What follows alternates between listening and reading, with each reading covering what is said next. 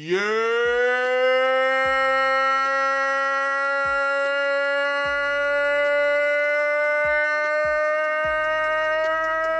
Let's get it! Yo! Oh man, I'm hyped. I'm so hyped I lost where my mouse was. We need that, Chris.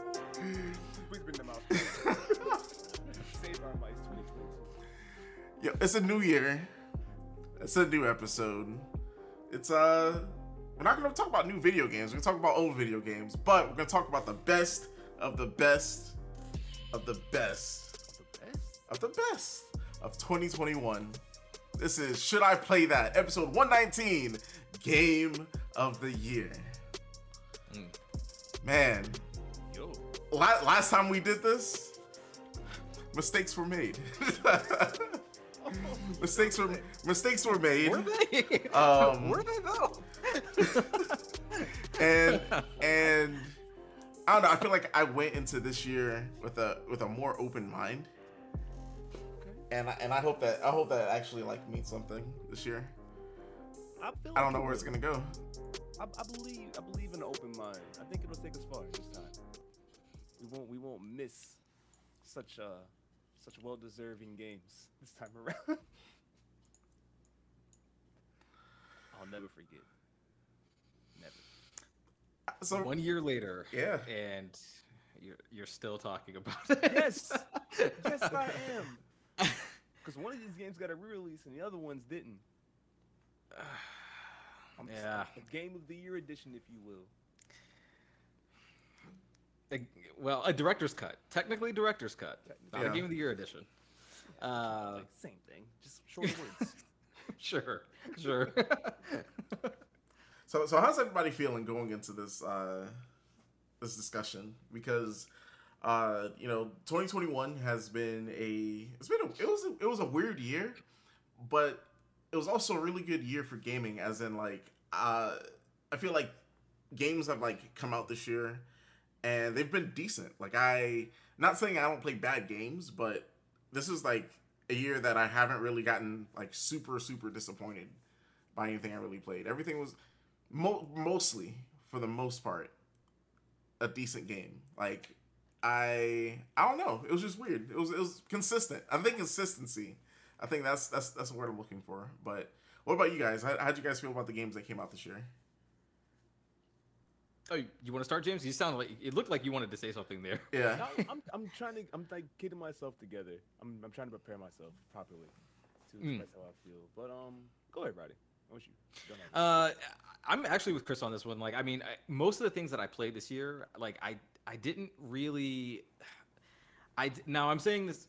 Maybe I shouldn't say this at all. But like, I don't know if there was like a runaway like Hades thing, right? Where like everybody is like, you know, oh yeah, 100%. As soon as you play it, you're like, this is super special. But and I'm probably gonna regret saying that because I do think that there are some really special games that I think are at least on that level of like, wow, I can't believe this actually exists. Like I think overall this was a great year for games. I didn't play an Anthem. I didn't play a Days Gone. Like I didn't play, you know, any of those types of games. I played some really, really solid titles, like pretty much most of this year, and you really can't say that every year. So yeah, I think I'd have to agree.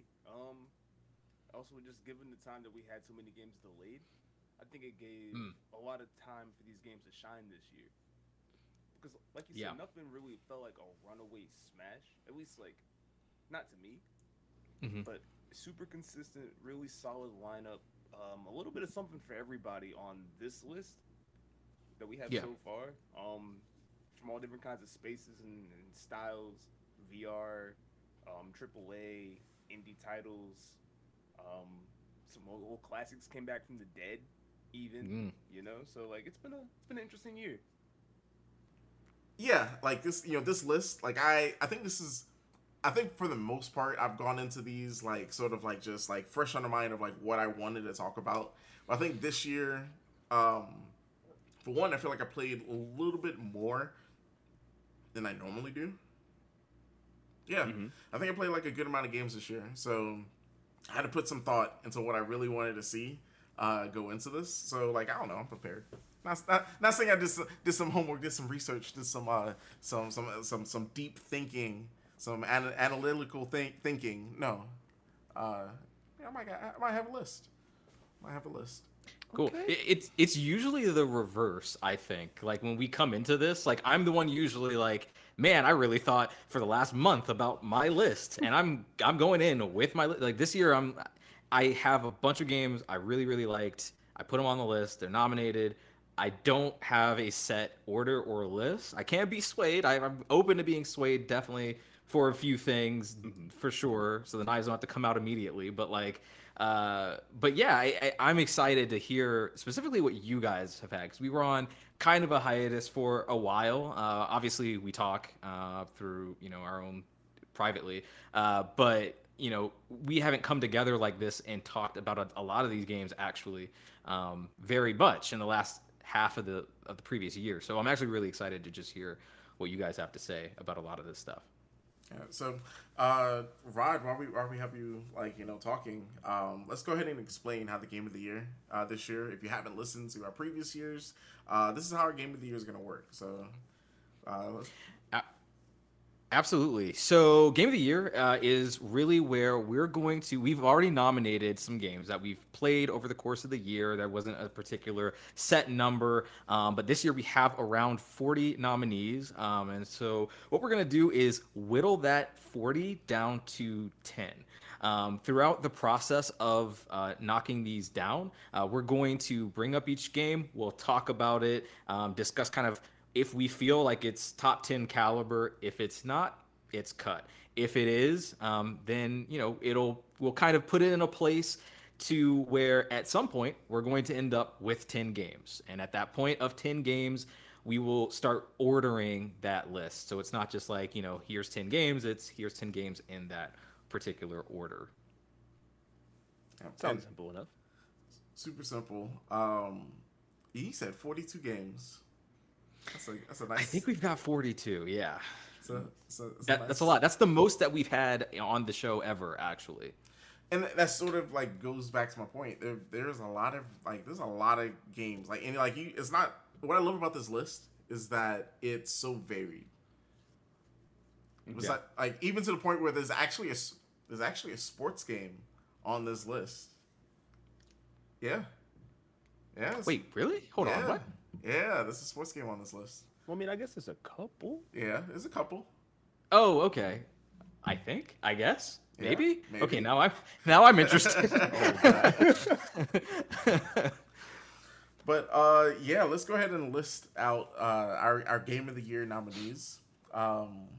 We have Resident Evil 4 VR, Forza Horizon 5, Chicory: A Colorful Tale, It Takes Two, Deathloop, Death's Door, Guardians of the Galaxy, Scarlet Nexus, Guilty Gear Strive, The Artful Escape, Psychonauts 2, Halo Infinite, Returnal, Ratchet and Clank Rift Apart. I'm sorry to just speed through this.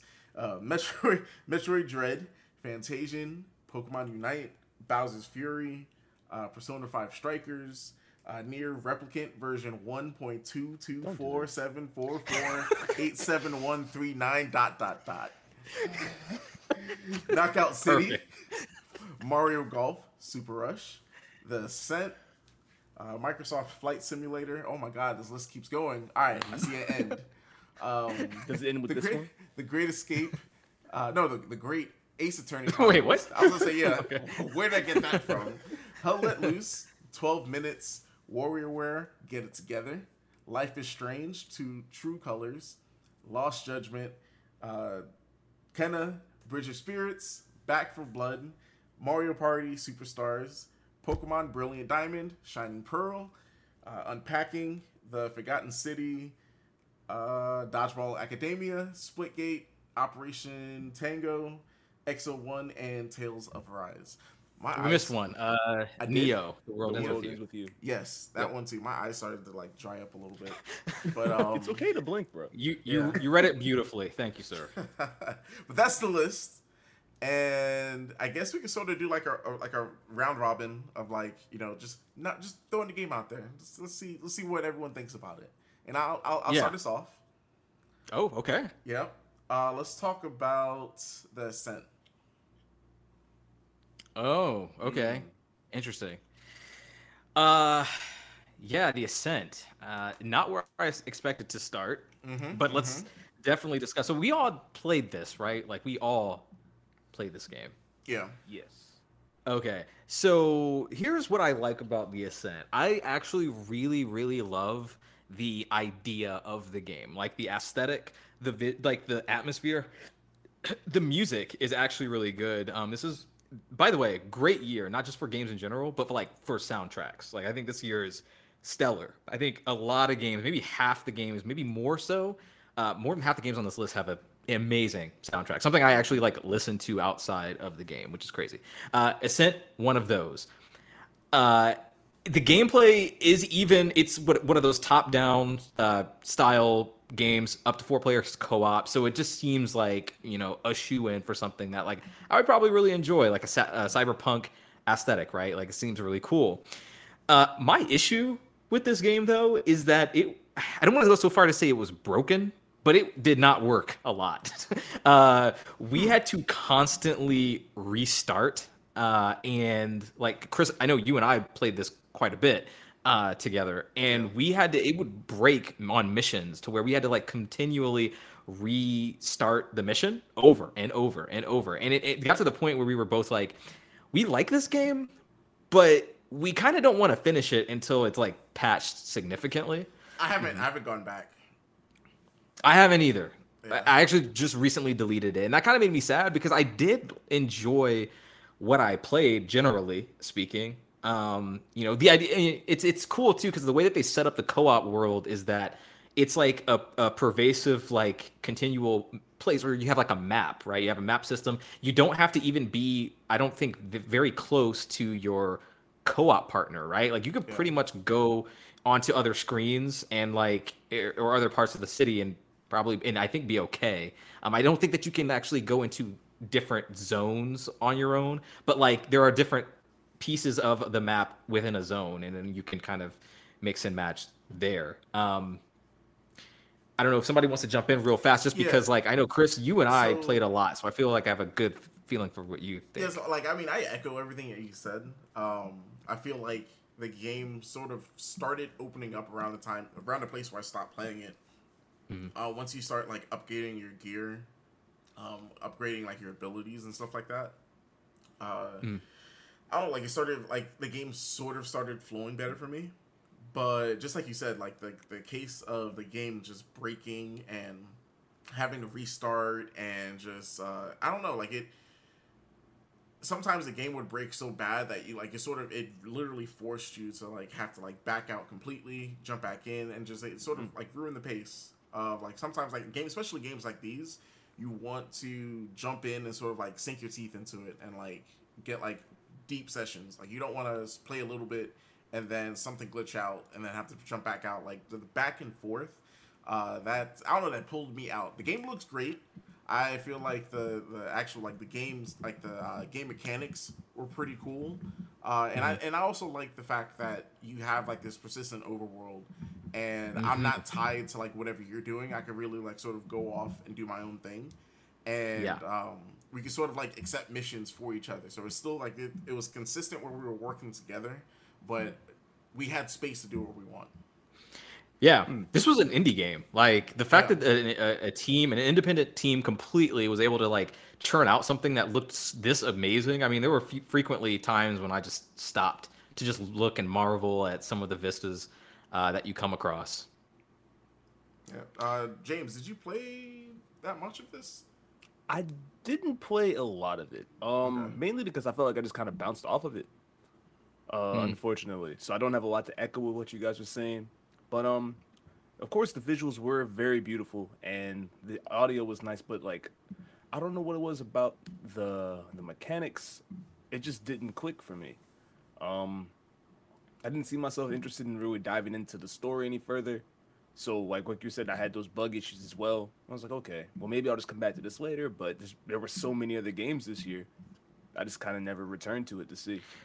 Yeah, it takes a while to click. Like I think once it does, like Chris was saying, there's some depth in there because you know you also have mechanics for cover, And you don't often get that in games like this. This kind of like isometric view sort of thing. Like there's it's pretty cool like how they do it. And then you start mixing in like some of the variety of powers or augments that you can graft onto your character and that stuff. But that doesn't really come into play too much until like a little bit later on. I would say like several hours in. Yeah, they start kind of introducing you to some of those systems. And then once you get used to it, it gets better. And the world, the lore, all that stuff is cool. If you decide to like dive in deep, you could pretty much play the game like most co-op games and completely ignore that side of the story. But like if you do dive in, it's kind of interesting, I thought. But yeah, not enough staying power. Like you, James, I think we bounced off pretty quickly. But I thought it was worth a shout out here at least. Yeah, I would agree. All right, so...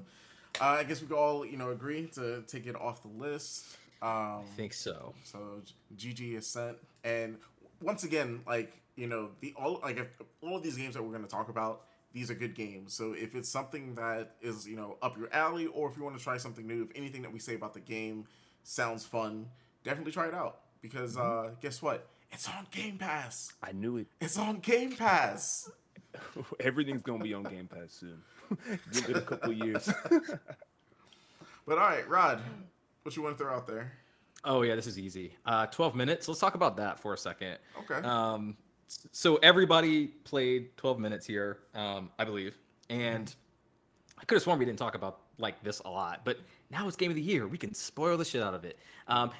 This is probably a good time to say we're probably going to be spoiling these games at some point.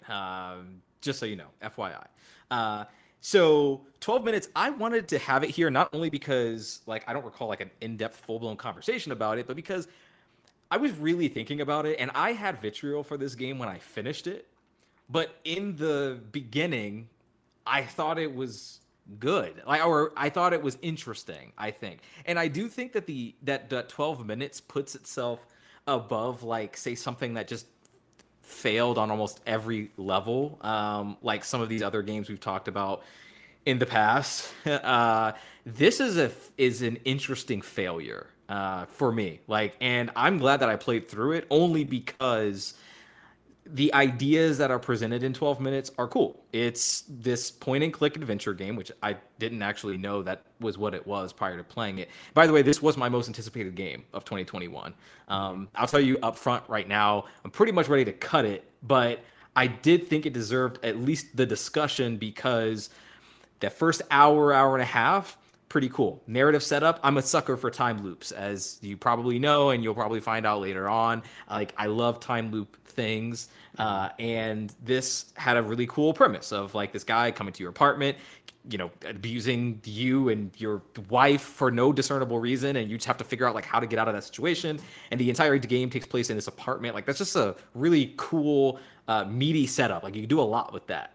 And some of the solutions for things are really interesting and creative and kind of fucked up, honestly. It's sometimes in a way that felt very uncomfortable. And I think the game really falls apart narratively. When you get towards the last hour of this game, all the twists start to reveal themselves. Mm-hmm. It becomes a matter of why did we really need to go in this direction? We probably didn't need to go this hard on the concept. I get what you're trying to do, game, but we really didn't need to go there quite yet. But I dug the first hour or so that I played this thing, knocking my head against the wall, just going man, what happens if I serve dinner to my wife? But with this, and then ask her about, the baby clothes that I already know about. What would happen then? What would happen if I, opened the door already and, had let the guy just walk in? What happens? That kind of, experimentation really drives me in a lot of games. I think it informs a lot of my preferences for games in general. So, yeah, I don't know. 12 minutes. So, I agree with you with a lot.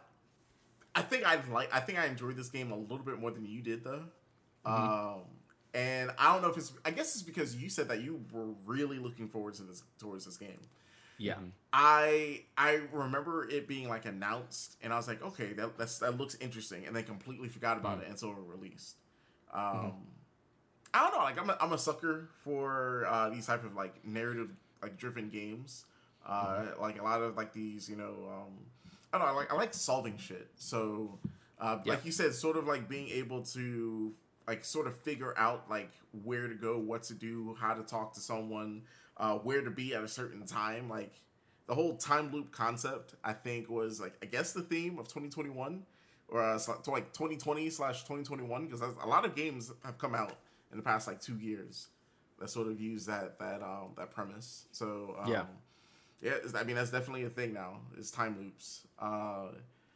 I can see where people could be disappointed in this game, but at the same time, if you go into this like super casually, and you, I guess, I'm not gonna say like have like the mental fortitude to make it all the way through, because like I think the back half of the game sort of like takes like this wild like it's like this wild spin that at that point you sort of don't know where to go, because it's already like spun out of control. So so right, since we're like spoiling this stuff, how'd you feel about the quote unquote end of the game? It's complete horseshit. Like this, I mean, like it's just it. You and I say that I don't say that lightly. I mean genuinely. Like it's fine for something to be bad, but like this goes a level beyond. So there's the whole incest plot line that comes out of completely nowhere that calls into question pretty much everything that you've seen and done up to that point. And it's like, I don't think that the overall theme of like, not like facing your past, owning up to your mistakes. I think we can get to that without like the shock value of this really dumbass twist. Like it's the thing. I just imagine, I can't imagine someone like really writing that and like meaningfully saying, oh man, this is like really, we're gonna get them on this one. Like it really feels they finished writing it, and they put the pen down. They're like, yep. Yeah, brilliant. We did it. And for me, it's just like that has like, I'm remembering the twist not because like of how valuable it is, but how completely batshit it is. And again, for that, and it starts not to making sense with a lot of time loop games. You start getting into like logical inconsistencies about like, oh, well, if I never went back in time to know this thing, I would probably never, like, there's no exit out of this ever, because there has to be a starting point or an apex where like there's like a catalyst event essentially that like makes you, that thrusts you into that position in the first place, which would require you having knowledge in the first place. So it's that type of like timey-wimey sort of nonsense that, you know, that I can look past. I think it's the incest that gets me. But context. Yeah. Oh, it's awful. In and out of context. So yeah, I mean, it's just, to me, it just, the game does not work. It completely falls apart at that point, and when it falls apart narratively for me, it's very tough to come back and like really see the rest of the game as a success. And that's why I say it's an interesting experiment, because they certainly tried, they went for it. and I mean, the performances are really good. I admire the director's ambition. I would certainly check out something else that this person does again, you know, I'm saying that's on record. But I just don't think it has, like I said, the staying power. And I think it drops the ball so heavily with that particular twist. It makes virtually no sense to me. Man, you know what they say? It's it's all about the journey, not the destination. All right? Some people say that. Some people say that, yeah. That's one way to put it, sure. Yeah. I don't know if I fully subscribe in this case. But I don't know. James, did you have any outstanding thoughts about 12 minutes? Not really. No, this is the one that eluded me, to be honest. And then when I heard your disappointment was so palpable, I should say, I was like, I'm just going to play something else. Yeah. Yeah, this it went from my most anticipated to probably the most disappointing thing I played all year, but which is unfortunate. But at the same time, like I said, I say all that, but I still think the game is at least worth a shot for the first like hour or so, because it is worth experiencing some of those trial and error moments that I think it represented really, really well in a game like this. And you know what's another really good thing about this game? Willem Dafoe. Well, that too. All right, so it's two things that's really good about this game. Willem Dafoe, and I mean, let's say if what we said somewhat makes sense or something that like you want to just try it out, even though you gotten spoiled. Guess what? Guess what, people? Game Pass. It's on Game Pass. It's on Game Pass, y'all. Is it on Game Pass? It's on Game Pass. So just try it out. Or PC. Just try it out. Dang, it's a good question. I think console. That's how I played it. I played it console. Yeah, I did play it on console. It was a little tough because it is clearly made with like a mouse in mind. But yeah, I mean, play it how you got to play it. Yeah, so I guess we're gonna go ahead and scratch that one off the list. Yeah. James. By the way, are you marking these? Like, I'm looking for the strike through. I can't find it. Oh, I haven't. So, let's see. Oh, you got it? Yeah, I'm on it, but I just can't find it. Like the strike through. Probably just blind. No, they moved it. Oh, Lord. Oh, well. Well, while we're looking for that, James, do you want to give us a game to talk about here? You know, I was really surprised to see Guilty Gear Strive on this list, so I want to hear about this. Me too. Okay. Okay, so... I guess I'll talk about this. Yes. So I dabble lightly in fighting games, and I don't know. I feel like this. I guess this game has been. I mean, not this game. This year has been pretty light with fighting games. But I mean, this is one of those games that I think Rod. I think you played the beta. I did. Yep. And you just spoke highly of it. So yeah. Like the. Guilty Gear, I feel like, has always been a franchise that, like, people, like, if you hear about it, like, that's a plus right there. But most people don't really hear about it. Most people don't really talk about it. I think this was a really good year for them to release a game and do really well to not only, like, bring people in with, like, the art style and, like, how the game looks and sounds, but is also, like, super approachable. It's a game that, like, I could get, like, a bunch of friends who haven't played the game at all and get them to sit down and enjoy the game. So, and that's pretty much what got me to put this game on the list, because that's what I did. I was able to play it with some friends, and none of us have really, like, you know, messed with this franchise like that before. So it was just, you know, it was just cool seeing a bunch of, like, fresh people get into a fighting game and actually like it. Yeah. It looks great. Like, I mean, visually, it's spectacular. I know we said this for Dragon Ball Z Fighters, but, like, or Dragon Fighters? I don't know. Dragon Ball Fighters. Dragon Ball Fighters. So that game looks like an anime, or the anime. I think Guilty Gear Strive looks even closer to an anime. Like, as close as maybe I've ever seen. And that's really, really cool. It's Guilty Gear for, like, a new generation, which I didn't think I was going to actually say for a long time. Like, I thought Guilty Gear was kind of, like, niche in the background, sort of. But Arc Systems did a really good job with this title, I thought, from when I played in the beta. You know, looks great. Sounds good. Soundtrack is crazy awesome. Yeah. And it's cool that, like, you got into it with some friends. Did you guys find it, like, pretty accessible?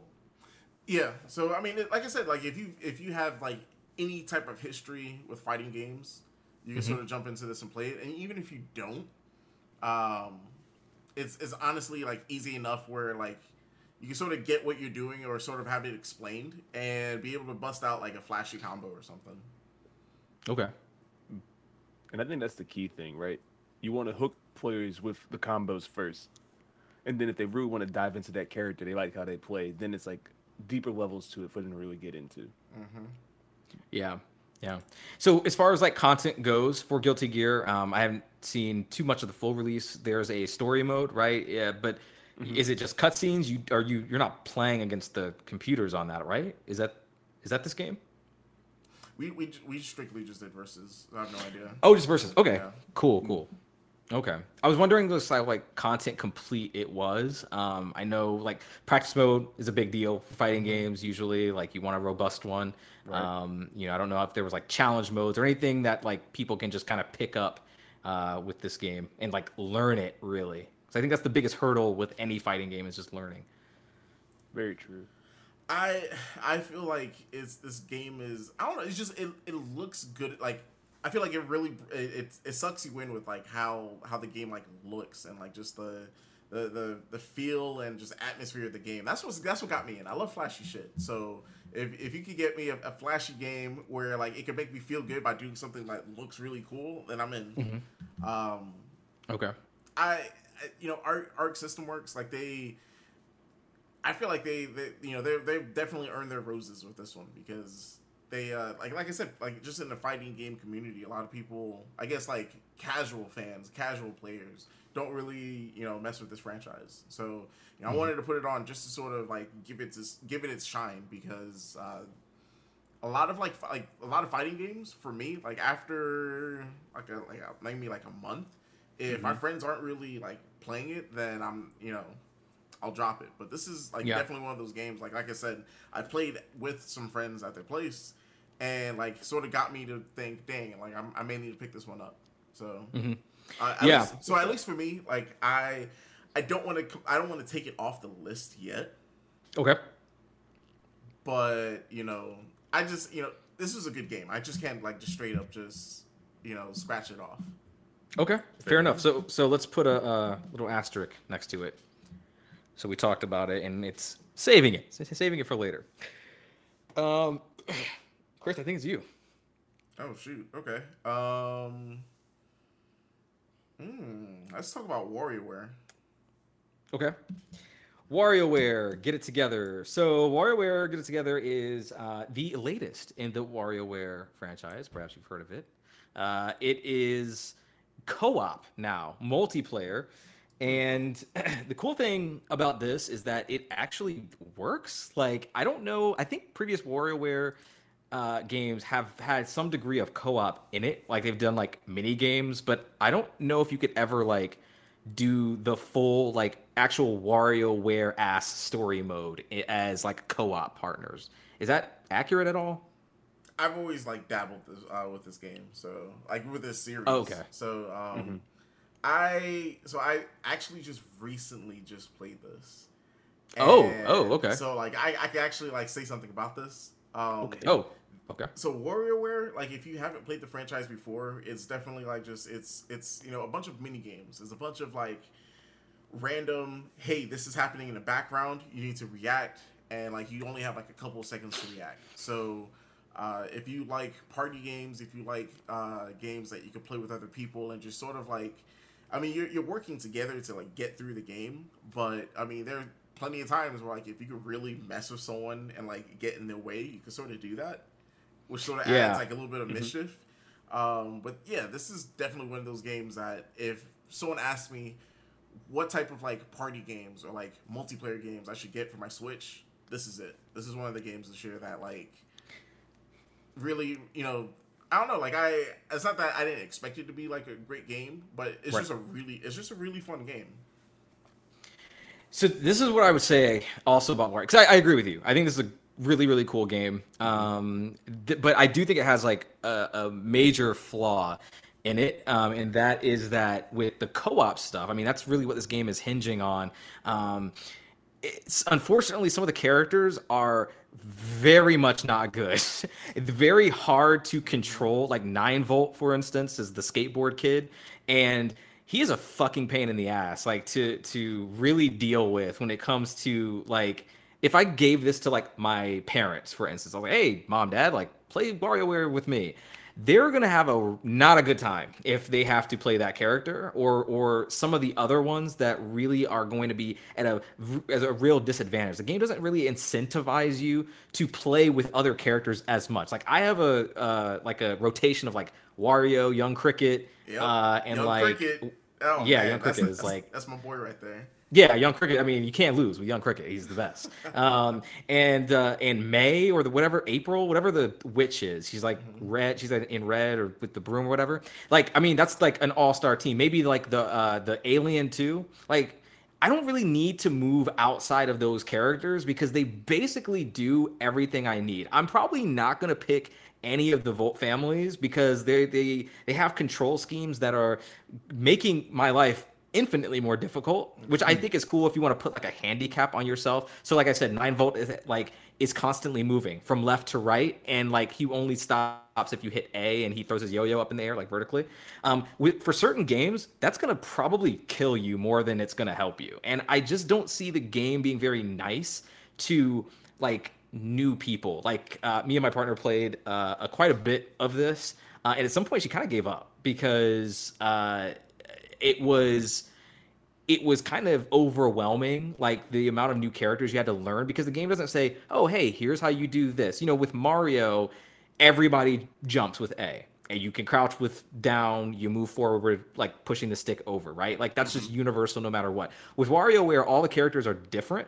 They all move different and complete minigames different. So like, and I also like, I want to say leading into that, like, I think that's the biggest thing is that when you, at least when you're going through the story, right, like the mini games are sort of random, and then the characters that you play as, you choose them before you start the level, but they sort of go in a rotation where like it could be one character this one game, and the very next game be something like someone completely different, and that's sort of like where that mix up happens, where you could be doing a level where, let's say you have to, attack something or jump on something. You could be playing as a character that really doesn't have access or, like, the ability to do that. So yeah, maybe they can't jump.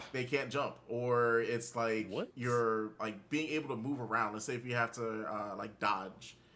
Some characters, you have to, like, I think, one of the Volt characters that throws, like, the CDs or whatever. Yep. He can only move if, like, these anchor points are there. Yep, exactly. So you could pick a character completely ill-equipped for the games you're about to play. Yeah. Yeah. Not completely. So, like, I feel like the game sometimes will throw you in that type of situation, but the next minigame, it's swapping up the characters. Yeah, it's like the games are completable with everyone, but the difficulty in which it can be completed is going to vary depending on the character. Mm-hmm. And if I'm playing this game randomly with people who have never touched WarioWare or Get It Together, like they're not really going to know what's going on, because I've experienced that. Like people, you have to like sit down and say, okay, hey, you're going to pick this character, you're going to move this way, and it's got to just be a whole thing, and it makes the experience not really as fun as it could be. Especially when the games are like 3 seconds long. Exactly. So I think I would prefer, honestly, if they streamline this to be a little bit more, I guess, to have parity with like the characters, or I mean, just make it like how it was before, where like everyone can basically do the same thing, and the struggle at that point is not the controls. It's not like whatever character I get, I have to, I'm going to be struggling with it. It should be the focus of should be the mini games. Like, what are we doing? Because it's not just like, oh, I have to figure out in 3 seconds how to like make the clouds part on this piece of poop that can grow or whatever. I mean, that sounds like a WarioWare game to me. But like, it's not just I have to focus on solving that. I have to realize, oh, what character am I playing? How do I play this character again? What do I need to do? And I understand the mentality of Nintendo probably going like, well, that's part of the fun, but it actually isn't in practice all the time.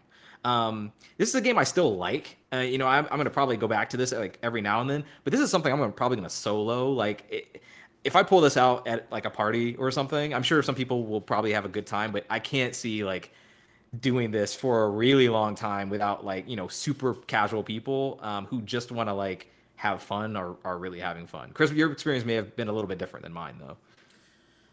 Yeah, because I could see where your experience may differ if you're playing with people that don't really play video games. So yeah. I can see that. But that also, I don't know. I don't want to say get good, but but you can say it. You're saying it though. Okay. So is that a cut for you, or are you saying keep it on the list?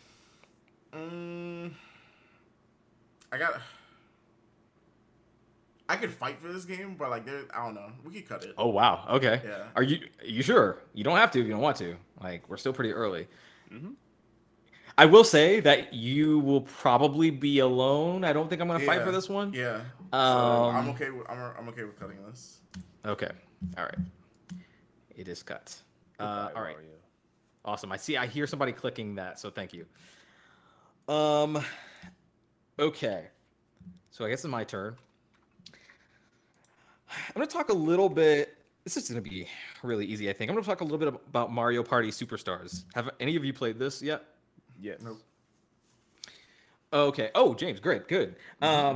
So I actually put this on here. I fucking put this on here, which is crazy, because the Mario Party is a hellscape in which no one returns from. What? Mario Party is fucking insane. I think only like masochists like this game. But, like, I really thought Mario Party Superstars was solid. Like, this is what Mario Party should be. Like, in terms of, like, this was a hell of a lot better than that Switch one. This was Nintendo's attempt at saying, hey, remember when Mario Party used to actually be okay when you were a kid? Here we go. But in reality, it was never okay. But, so, the thing is... this game? What are you talking about? Man, dude, this game kills friendships, relationships. Like, it's... full of bullshit. Like I get stars for losing. Like what? It's crazy. Yeah, you get stars for like fucking up the most, basically. Like, hey, you didn't move. You moved the least, or you got fucked the most in the mini games. Here's a star. Like this game's such bullshit. Anyway, so I did enjoy. I'm saying that, but like I liked my time playing this game. I played it over Thanksgiving, a full 4-player match. It's like 5 boards, so not a lot of like content, but like I think it's easily replayable because they brought like over 100 mini games back from previous Mario parties. I want to say practically all of them, right? Outside of the Switch one. Okay. The game looks very good. It looks like they use like, you know, the current Mario models for the games. And sometimes you'll see, they'll show like screenshots of like the N64 version or GameCube or whatever, older Mario parties. And it's like, wow, yeah, Mario has certainly come a long way. And that's cool. And it's got online play. That's actually good. It works. I cannot believe it. Nintendo actually produced an online experience that's adequate. So I can't believe it. They can do it. They can, clearly. Okay. So they have no excuse going forward. So it's really cool because just real quick, actually, James, I'm sorry, I've been talking a lot. Do you want to talk a little bit about Mario Party Superstars? No, I pretty much echo where you are. Mario Party Superstars is definitely the Mario Party game for like older Mario Party fans. And it's just a good way to hit like a solid compilation of classic things that we know that works after people just didn't like the Switch one, like you were saying. And personally, I loved it. Me and my significant other played it when we were on vacation. She picked it up. We just ran through a couple of different boards, and it was a lot of fun. It just it reminded me of a simpler time.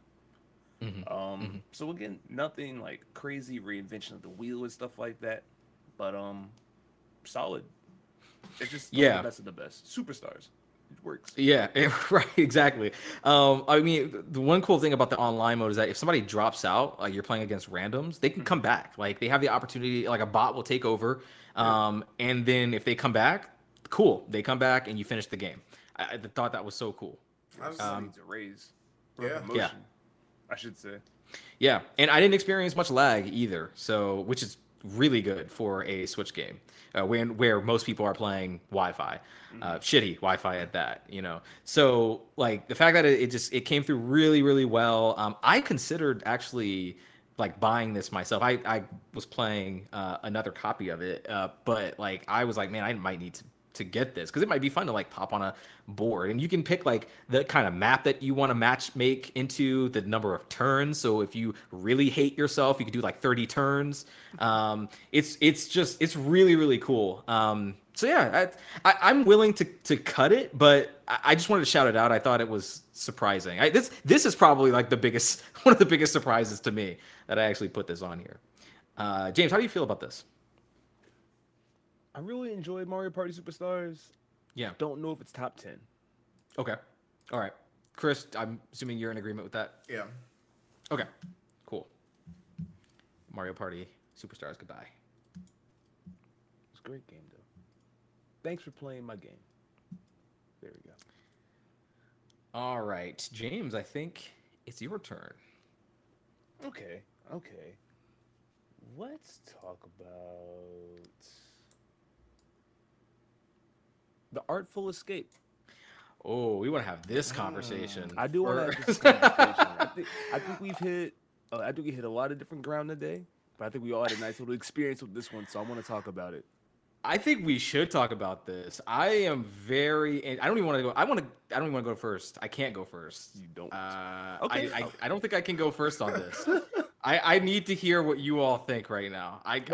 This is probably the game, by the way, I'm the most interested to hear from each of you. So let's just start with an overview first. So The Artful Escape is a narrative-driven side-scroller game / music rhythm game. It's like a coming-of-age story set across the backdrop of small-town America and space. You play the role of a young folk musician who, a young folk musician who deals with like living in the shadow of a relative and how he goes on to discover himself and what he wants to do with his life. Meets interesting cast of characters, different situations that challenge him mentally and emotionally and stuff like that. And you also get a chance to put your own little spin on certain dialogue choices and a little bit of character customization too. And this game was just a surprise. I wasn't expecting it at all. There we go. This is definitely one of those games, if you sort of go in blind, like go in completely. I mean, I know you're watching this, you're hearing us talk about it, and you're watching gameplay, but damn, like I really want you, like if you listen to this, like I really want you to like go into this blind, because I really like I didn't know this was coming out. I think James, you said something on the show about it, so I was like, okay, like it. Once again, it's on Game Pass. It is on Game Pass. I need to do a counter. We need to do a counter somewhere. How many times I say that, but people are gonna think that we're getting paid. We're not getting paid. I mean, they got enough. Yeah, they should. If y'all throwing money around, we got you. But no, this is just a game that, like, as a creative, I really appreciated the story of sort of like someone that feels like they're not doing what they're like meant to do. You're sort of going along with the flow, going with what's safe, and like I feel like I don't know. There's certain themes of putting yourself out there, you know, sort of breaking the mold that I just really resonate with. So the game was dope. It's really good. I 100% agree. This is something that I definitely am ready to fight for. Where's my knife? I'm ready to sharpen it. All right. Chris, I'm sorry, I can't with Chris. Okay. So I'm just gonna start by saying I feel like, and let me finish before I say that. All right, I think this is gonna be my Ghost of Tsushima of the year. Let me explain what I mean by that. I like this game. I do. And let me explain what I like about this game. Pretty much everything that you guys said. I actually think the narrative was cool. It was affecting. I like the voice performances. Carl Weathers, awesome. Jason Schwartzman did very well. I liked it. I did not like playing the game very much. It did not overstay its welcome, which is good. I think it was about as long as it should have been. Mm-hmm. It is a side scroller, and that is what you are doing for the game, the whole game, and that's fine. There are some games that gameplay is very slight. We have some games on here where you're not, I guess, doing a whole lot, and that's fine.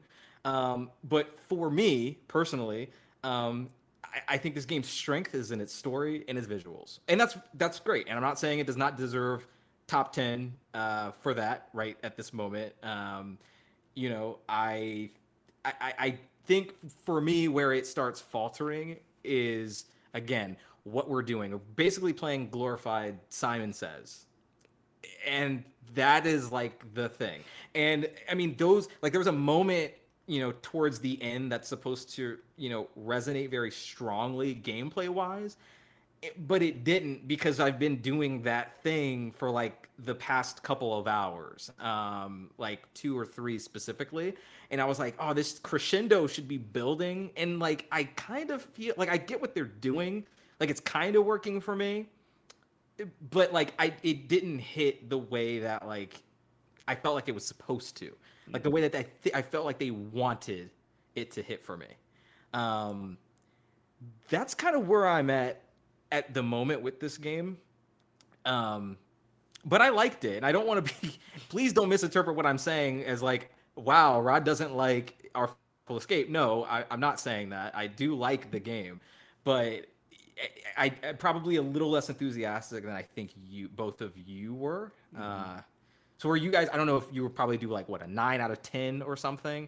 I'm probably sitting at like a 6 or a 7, like light, like strong 6, light 7, something like that. Like, I mean, solid, mm-hmm. but I don't know if it was top 10 for me. I probably played 10 games that resonated with me deeper. But to your point, Chris, when I want to discount what you were saying, I think as a creator, as someone who has like creative ambition, you know, we're obviously involved with this. It's a piece of, you know, the podcast is a piece of media, a piece of art that, you know, we put out, you know, or at least creative output, I should say. You know, it's something that we do.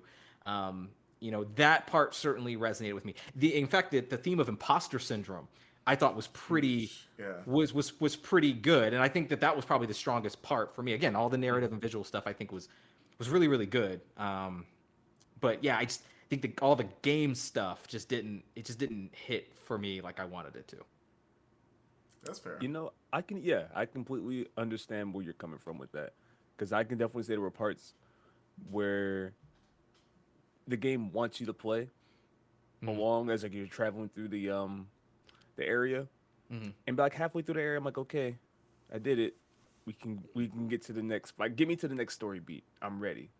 Yeah, that's where I was. I was like, I want to see the next cool area. Like, I want to see visually what you guys do. And one of my favorite parts of the game was like, you know, the fact that they actually, I don't know how they did it, but like, no matter what you're doing, where you are in the world, there's a backing track that the game can play if you're holding, I think what it's like X or something, where you're just like shredding, and you can start the shred like whenever, and the game perfectly syncs like the the chords, the dark chords to whatever like is going on, because there's an ambient soundtrack happening in the back. Mm-hmm. And the fact that they were able to do that is really, really neat. And I was really looking forward to that stuff, and really liked the music in this quite a bit. I'm a sucker for psychedelic rock anyway. Like that's one of my favorite genres of rock.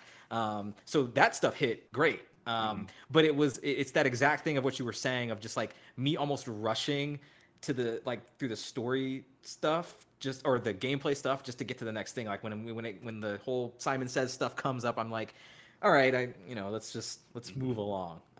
So I doubt we would see a sequel to something like this, but I would like to see this idea revisited. Definitely. And improved upon, like a bit more variety, and like the improvisation that you're allowed among that backing track would probably help a lot with, mm-hmm. the whole gameplay issue.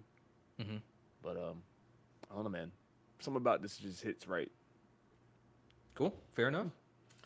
So that also like leads to ask, like, are we keeping this up or are we cutting this down? I mean, I think you guys feel pretty strongly about it, so I don't think we should cut it right now. Maybe we put it with Strive. Yeah. Let's revisit that later. Let's put an asterisk next to it. Chris, I think that's you. Next. Okay. Let me see.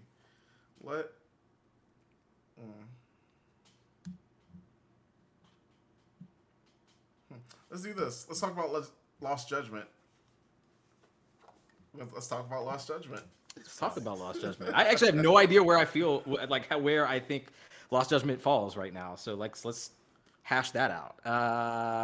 James, you played Lost Judgment, right? Yes. Okay, Chris, you have not, right? Mm-mm. Okay, so I guess this is a conversation between you and me. Okay. How much of the game have you played? I wouldn't know. I got caught up in the in the stories of the school stories. So I haven't dove too far into the main campaign, as I tend to do. I get sucked into the side stuff. But I think that actually helps make this a bit easier for me to see where I place this game. I think that Lost Judgment is probably my fourth or fifth Yakuza game over the past like couple years, like Yakuza style game of doing the show with y'all, and maybe that's why it's easier for me to say that like good game, but almost like the Ghost of Tsushima issue from last year, where I've played so much of this style of game, it's hard to say that it really like stood out this year. Again, very, very great game, solid open world, fun characters, combat. Love the combat. Kicking people in the face is super satisfying. Always has been, always will be. But like, I've kicked you in the face before, especially in this specific part of town. So this game is huge. Like, I mean, this is probably the biggest game since Yakuza 5, which up to that point was the biggest game that they've made. So they what they've done is they've taken Yokohama and from Yakuza 7, and they have transported it to the Judgment world, and I think it works really well as far as that goes. I mean, I've been dealing with Kamurocho for like 8 games, so you know Yokohama has not lost its luster quite yet. I will say that the main narrative for this is good, but I do think that it's not as propulsive as I think the original Judgment was. Judgment, I think, was just a stone cold stunner pretty much from beginning to end. Like, every single chapter was just incredible with amazing twists. This one is a little bit more of a slow burn. There's a lot more moving parts to it. And I think part of that is because they put a lot of effort into the school story stuff. So James mentioned school stories. If you're not aware, the school stories is basically another game. Like Lost Judgment is essentially 2 games in one. It's the main story, and then the school story stuff is another game entirely. So they created this school from scratch. It did not exist in other Yakuza games. At least the interior didn't. And it is like legit a high school, exactly what you would probably find in actual Japan. And you become a counselor for the mystery club, and you have to infiltrate up to 10 clubs in order to find out who the professor is. The professor is someone who has been like supposedly corrupting students for some unknown reason and getting them to do like really bad things, like, you know, not murder, but like, you know, they're skipping class, or they're like dealing drugs, or they're involved in gangs or something like that. You know, vandalism, things like that. So they're involved in some nefarious things, shit that you have to find out like who this person is and stop them. When you're infiltrating these things, it ranges anywhere from like a skateboarding gang to which, you know, a almost 40-year-old Yagami joins, a high school skateboarding gang.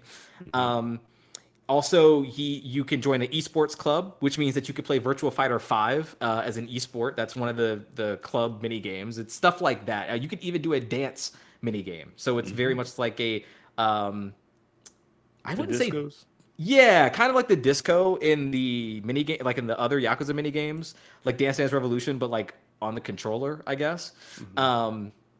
Which is really cool. And there's a lot of effort and energy that goes into all of those mini games. So that's where you spend, I would say, like 20 plus hours. Like I spent a lot of time in those. The thing with the school stories, I would say, is that some of those mini games are very good. Maybe some of the best parts of the entire Lost Judgment package.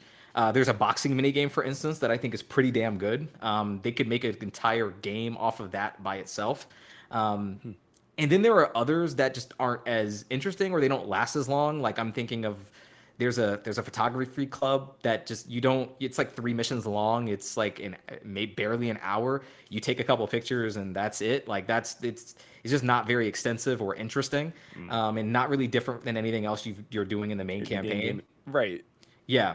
So there are a few of those. Luckily, I think that at least like 6 I think are pretty worth it and interesting. So I do think it, and the conclusion of the school story stuff is worth seeing through. It does take a long time though. There's a lot of grinding involved to do that. You have to beat like something like 30 opponents or something through the boxing mini game to like see the end of that story. So it could take a while, particularly if you're like grinding through it. So it's recommended to like take story breaks or maybe a break in general from the game and then come back to it. So yeah, I don't know. You said you are kind of liking the school story stuff, James. Like you said that you were enveloped in that, or you haven't really progressed in the main story because of school. Exactly. Okay. Yeah, I'm interested to see where the story goes, but I'm enjoying, like you said, the mini game so much that I don't really need to go anywhere else. Yeah. Yeah. To your point, you mentioned about the combat too. I do think that like this is probably the best the hand-to-hand combat has ever been in a Yakuza game. I don't even think it's just the 60 frames per second that you get with the next gen versions or current gen, but like it's something. It's so fast, fluid. You get a lot of really cool moves. There's not a ton of EX stuff in this one, it seems like, but like honestly, their fights are just so snappy. I almost don't even care. Right. So. I don't know. I pumped like 50 to 60 hours in this, so definitely one of the longer games I played this year. And I don't do that very often. Like you guys already know, like I recoil when I start seeing games have like more than 30 hours. I'm like, I don't know. The Yakuza series is like light too. Right. Yeah. So the Yakuza series is like one of the few where I'm like, I'm going to probably play this and at least give it a shot. And I usually finish them. So yeah, I don't know. I'm looking at the list right now. I don't know, Chris, how convinced you are. I don't know yet. I don't know. Am I ready to cut it, James? It sounds like you're ready. You're good to cut it. Maybe I am. I don't know yet. Like I don't know if I'm ready to go too hard on it, but I don't know if I'm ready to just like let it go yet. I'm not either. That's fair. So I went over the list before we started. Yeah. I made like a little list of the ones I knew I wanted to fight for, and that one's on there. That's like my top 10. So maybe we revisit this then when we like cut more of the list down. Because yeah, I'm not super. I could be swayed. I could be swayed to maybe like make room for it for something else. But like I don't know. Let's see where we end up on some of these other ones. Okay, so let's talk a little bit about. It's my turn now. I thought I had. Okay. Operation Tango. I want to talk about some Operation Tango for a second. Chris, you and I played this. James, did you get a chance to check this out? This is VR, correct? I don't think so. Okay. Yeah. Oh, you know what? You might be thinking of Operation like Echelon or something. It's like it's like you're playing a military dude and you're like rowing a boat. Yes. I don't know. That's not what I'm thinking of. That's not the one. Okay. Oh, this game. Yeah, I didn't play this. No. Okay. Have fun. So Chris and I played this. It's a completely co-op game. It's like Keep Talking and Nobody Explodes. Have you played that one? No, but I've heard of it. I understand. Okay. Okay, so it works exactly like that, where like one person's playing the spy, the other person's playing the hacker, and you can't obviously see what's going on each other's screen. So like if I'm playing hacker and the other person's spy, I'm seeing like security cameras and like computer code, and the agent is going into the field and actually doing things. So for instance, there was a level where Chris and I think I was the agent, Chris was the hacker, and I was in the field kind of navigating through a room with lasers, right? Like I think there were lasers in this room that were kind of moving all in this room. Chris could actually see the lasers. He had like infrared, I think, or something like that. And he could see where they were going to be. So they were like, hey, Rod, you're going to have to stand here before the laser goes. So hurry up and do that now. So he would have to give me like a count, and then we would go execute that action. So it's a very intensely co-op experience. And what's crazy is that like the way Rod explained that, since we've played through the game, but we've played through as like a certain side. So like that mission that he just described, I like saw it in the way that I played it as the operator. When you play as the agent, it looks completely different. Yeah. Like completely different. So two takes of each level. Pretty much. Kind of, yeah. you're really getting half the experience. So it really is like a thing that you kind of want to go back and play again with the opposite characters to see everything. Well, that does sound pretty cool. Yeah. I thought it was really unique. Chris, did you have anything else that you wanted to add about this? I mean, you pretty much said everything that I felt about the game because we actually got through it. I think you told me that there's some like extra like DLC missions that are free or something. Yes. Yes. So like I like the game enough where I would go back to actually play those. But with do I feel like this game like sort of stands up to like my top 10 or what I think our like conclusive top 10 will be? No. I think this is an honorable mention. I think this is something that if you have, this is something that you want to play with like with your gamer buddies. Like if you have friends that like are like quick and like see a puzzle and like try and figure out what it is pretty quickly, like play with those friends. Yeah. You can play with significant others, but this is one of those games that it's sort of going to be, it's built to be frustrating at some point. It's built to like, if you want to work on communication with your significant other, this is it. If you're not ready to like fight through that, then don't even like, if that's going to cause a fight, don't even do it. If you know this game will cause a fight, don't do it. Or do it. Yeah. I mean, this might be the way y'all fix that. Yeah, right. So this is definitely something I'll say that is on like a play. Like I want people to play this game, but I don't know. There are other games that came out this year that I liked more than I like this game. Not saying I didn't like this game. It's just that it's an honorable mention for me. Yeah, I think I'm with you on that, Chris. I think we could probably cut it. I just wanted to shout it out because it was a really, really cool experience. But I think there's a better co-op game on this list that I would rather talk about anyway. The foreshadowing. So. Right. So, yeah. Goodbye, Operation Tango. We love you. Okay. James. Yes. What do you have for us? Again? All right. Then let's return to an old classic. Huh. Talk about Returnal. Oh, wow. Okay. Let's do that. All right. So, I guess I'll start. Returnal, PlayStation exclusive, PlayStation 5 in this case, from Housemarque. Yep. Very perfect. Housemarque Studios. This is probably the most fun I've had with a roguelike since Hades. Okay. But definitely more frustrating than Hades was for me. I will say that for sure. I don't know, man. It had a bit of everything. It had time loop. It had mysteries. It had bullet hell. It had fantastic triggers even. Just the sensation of maneuvering and navigating this game felt really cool. Yeah, I think this is the game that uses the PlayStation 5 features the best after Astro Bot, I think. I wasn't using the DualSense stuff. Like, I would actively turn off DualSense until I played this game. Like, this is the game that, like, sold me on, like, the whole DualSense, like, the adaptive triggers, like, all that stuff. I'm sold. I'm ready for the PSVR version. Oh, that's such a good idea. I didn't even think about that. So I did not beat this game. I think I'm still stuck in that third biome. No, it's funny. I think I saw a statistic. I think it was either 10 or 20% of people that played this game actually completed it. Really? Yeah. Okay. Like look up the trophy for like completing the game. Like it's a low number. Do you think that has anything to do with that whole save issue from the launch? I think that's partial. I think a lot of people dropped the game because of that. For me, it was a mixture of that and a mixture of just like you said, the difficulty of the game.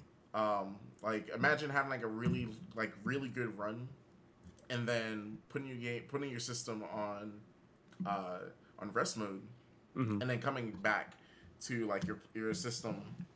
Restarting or doing an update, causing the game to back out, causing you to lose that really good run. That happened to me like a couple of times.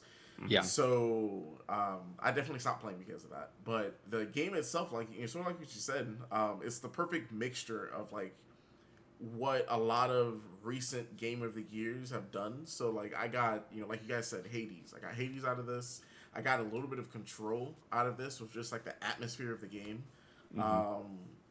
It's and shout out to Housemark for like putting out a game like this, and then like I feel like this is like was their biggest game. This you know, this game put that studio. I mean, I know people heard of the studio, but like people know of the studio now because of this game. Mm-hmm.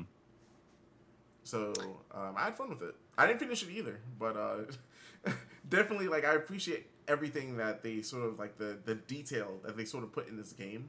Not only does it look really good, the performance, like the I think that I play all my PlayStation 5 games on performance mode, so like I always try to get like crank out the most frame rate out of it, and right. This is definitely one of those games that like I'm not gonna say, oh yeah, this is like now I feel like I'm in like next gen, but like this is one of the games that I was like, wow, like PS5, this is sort of what it could do. So like it sort of like solidified my purchase for the PlayStation 5, because up until that point, up until like, you know, I guess halfway through this year, I was like, you know what, I honestly, like, if I wasn't doing this, if I wasn't like, you know, a gaming enthusiast, like I wouldn't care if I didn't have a PlayStation 5 right now. But games like this sort of like get me to think, all right, cool, I'm glad I have a PlayStation 5. Okay. I have a lot to say about this game. So I like how James is like, I'm gonna settle in. So this was a game that, you know, we talked a lot about it earlier in the year when it first came out. I think a lot of us picked it up day one, and I think our conclusion at the time was, this is solid, needs some work in some areas. There's some quality of life things that they need in here. Like the save thing was almost a game killer for me. Like it did actually kill the game for me. Like I could not commit to playing this, because previously they wanted you to just run through the biomes, run through all the biomes. There are 6 total, and they wanted you to run through 3 at a time. Most people can't do that for whatever reason. I'm one of those people. I can't sit down and commit. Like, you know, sometimes I can maybe have a longer session, but like I can't just usually cognitively be like, all right, I'm gonna sit down for like 3 hours and play this thing. I'm going to do that for 3 hours. It's like kind of an on the fly thing. So that effectively killed this game for me. That, and I think I had an issue with the way that the roguelike elements were implemented. It never felt like as dynamic as Hades did. Hades constantly felt like a new experience every single freaking time I booted that thing up, like every time. But with Returnal, you kind of get the sense of like how rooms are going to go. So it's just really a luck of the draw, like, you know, even more so than usual roguelike. So that's kind of where I was prior to the update. That's how I'll refer to it, like that, the update that came out. I actually went back to this game in the last few weeks. Mm-hmm. And I stopped on biome 4. Initially, I went back, and not only did I finish the game, I ended up finishing it in the last like week or two, in preparation for this kind of. But I finished the game. I finished all 3 acts. So if you don't know, Act 1 is biomes 1 through 3. Act 2 is 4 through 6, and then Act 3 is you have to find fragments, these items in each biome, and then finish the game again. So you basically go to biome 6, beat the boss, see the true ending. So there's like 2 or 3 endings in that game. I actually went and did everything in like the last week. I literally did that a few days ago. And I was able to do that partially because of the save feature. So like if I was on a really hot run and I had to go like do something, and put the game down, turn off my console, whatever, I could do that. I suspended the cycle, or I was getting an invite for something else, like to play another game, quit, go do the other game, and that's perfect. Maybe I only felt like playing for like 15-20 minutes. Cool. That is a game changer. Really can't stress out enough how great that feature is. I also need to say, this game had 2 of my favorite moments of all of last year, which was the biome 3 boss, yep, and the biome 4 boss. I think those bosses were absolutely amazing. Definitely highlights of the year, period. I'm not saying, you know, hey, Returnal should be top 10. I mean, I'm cool with it if that's where it goes. But like, you know, but I do think regardless of where this game ends up, like fucking incredible. So just real quick, James, you said you were stuck at biome 3. Chris, you did do the biome 3 boss, right? Yeah. Okay. So can we just like I mean, like, we gotta talk about like what that is, James. I hope you don't mind, like a little bit of like. I'm gonna shoot it anyway. Let's go. Okay, so I like it. I like it. I mean, that sensation. So I actually beat the boss for fun the other day when I was actually doing the fragment thing, because you actually can't go from biome 3 to 4 without like actually beating that boss. And I was just like, fuck it, man. We're already here. I'm just gonna beat it anyway. So like that sensation of like falling and flying through the air and having just an avalanche of like these orbs coming at you, and that music is sensational. Like I cannot stress enough how euphoric like that sequence was. Like that's when I was like, ah, this is what people were talking about, because it took me a minute. Like I liked the bosses of Returnal. By the way, beat that motherfucker in one try. Like that was so good. Like gave me Dark Souls vibes of like, all right, I'm in it. But I think Biome 4 boss takes that a step further. Probably my favorite boss in the whole game, where like you said, Chris, the atmosphere, the character, the art design, character design, on point. It's very reminiscent of like Alien, or Prometheus, the Ridley Scott films. Like very creepy. I love the voice recordings. I love everything narrative about this film, this game. And I love like how disturbing and creepy it is without being outright scary. Like it's not what I would say it's a scary game, but it's very tense and unsettling. And I love that. I love the atmosphere that this thing gives off constantly.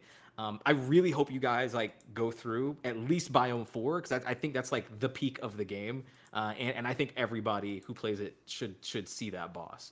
It's incredible what they do. Like the amalgamation of I keep saying film. The amalgamation of music and gameplay. Like you just get into like a zen-like state. Kind of like when I play Rez and I'm just kind of like zoned out. You know, I imagine that's like, this is going to be really stupid, but I guess I imagine that's what being on like a lot of drugs feels like. Like when you're just like, just completely just in the zone and you're only paying attention to the one thing. Returnal does that for me. Like, I'm just like, you know, everybody has like gamer face, I guess, like where you probably look really dumb when you're like really like, I'm just like, like I'm just on the couch like going crazy, but it's like I'm not even caring or paying attention. It's just I'm so focused, hyper focused on this one thing. So I don't know. Returnal really did that for me, and it's really hard to describe like the feeling that those bosses particularly gave for me. But super, super high on this game. I personally think it should get an asterisk. But you know, if we want to cut it, then we can keep it, because I'm also there with you. Like I really enjoyed this game, and like this is coming from someone that like, I don't know, like sort of like you said, like I wouldn't compare this to like Dark Souls or whatever, but like it sort of it puts you in that mindset of, you know, coming across certain enemies and like they have attack patterns, and like at the end of the day, it's if you're not adjusting to those attack patterns, it's honestly your fault. Like the game gives it like you like a lot of the enemies like telegraph a certain way before they're about to attack, that if it's like whenever I die, I mostly could be like, okay, that's fair, that was my fault. Every now and then like you'll throw some bullshit at you, but this was something that was fair. So, I mean, yeah, I'm cool with keeping it. Okay. All right. Cool. James, that was you, right? Yes, it was. Okay. Chris? I'm going to go ahead and hurt my own feelings. You ready for this? What? Why?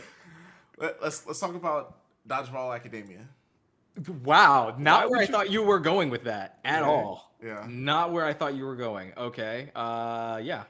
What's going on? Tell us about Dodgeball Academia. Oh man. All right. So if you ever and this is this is one of the sports games I was talking about.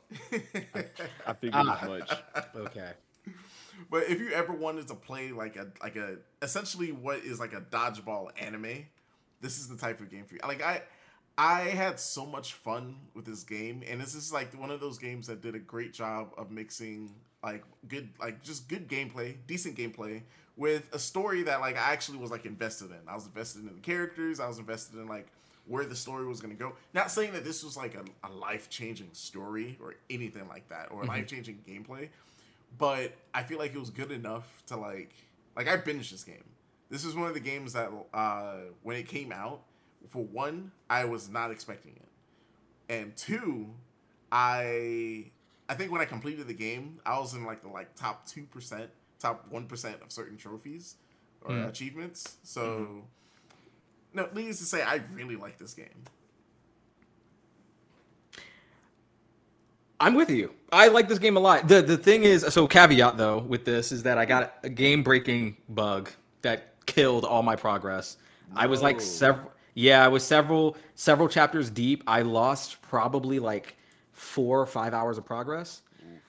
Yeah. It put me nearly to the start of the game. And I was firmly like at the halfway point, I think. I binged it similar to Chris. I was having like a really good time with it.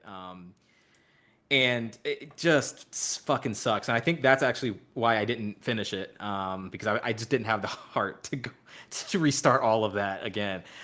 Luckily, there is an option, though, where you can set, I think, all the damage to like 400% and you to like 0%. So you don't take any damage and you hit everyone and like you kill everything in one hit. So I think I'm going to probably do that and just skip all of the dialogue that I've already experienced. And I'm going to do that at some point. I didn't have any time to do it before this. But now here's my point, though. Yeah. The story is good enough where it, like, it at least gets you to the point where you at least want to see it all the way to the end, right? Yeah, I think the game is like written really well, and the characters are like I think we have a few games on this list that I think are exceptionally written. This is one of them. Like I think this one has a personality that immediately jumps from the screen. Like immediately, not only in the art style. That's not to say like anything of the art style. Like that is, it looks like straight up like a Cartoon Network thing. It's insane how good the art is in this game. It looks beautiful. I don't know if it's in like native 4K, but it looks gorgeous. And I was also surprised with the dodgeball mechanics. They were pretty deep, like surprisingly deep. A few chapters in, and they were like still teaching you certain things. Like, you know, the dodge. It's not just like throw, dodge, run. Like you have special moves, you have counters, blocks, you switching characters. You know, it's really cool. Then like the whole mechanic of like there's a strategy with like sending your player to the other side and using them to like kind of smush players together. Basically, you like sandwich or pincer other characters. I think that's really cool too. Really surprised. And I was gonna say, it was great seeing the computer doing that too. Yeah. I remember the first time it happened to me, I was like, wait, what? We can do that this game? It was pretty cool. Yeah.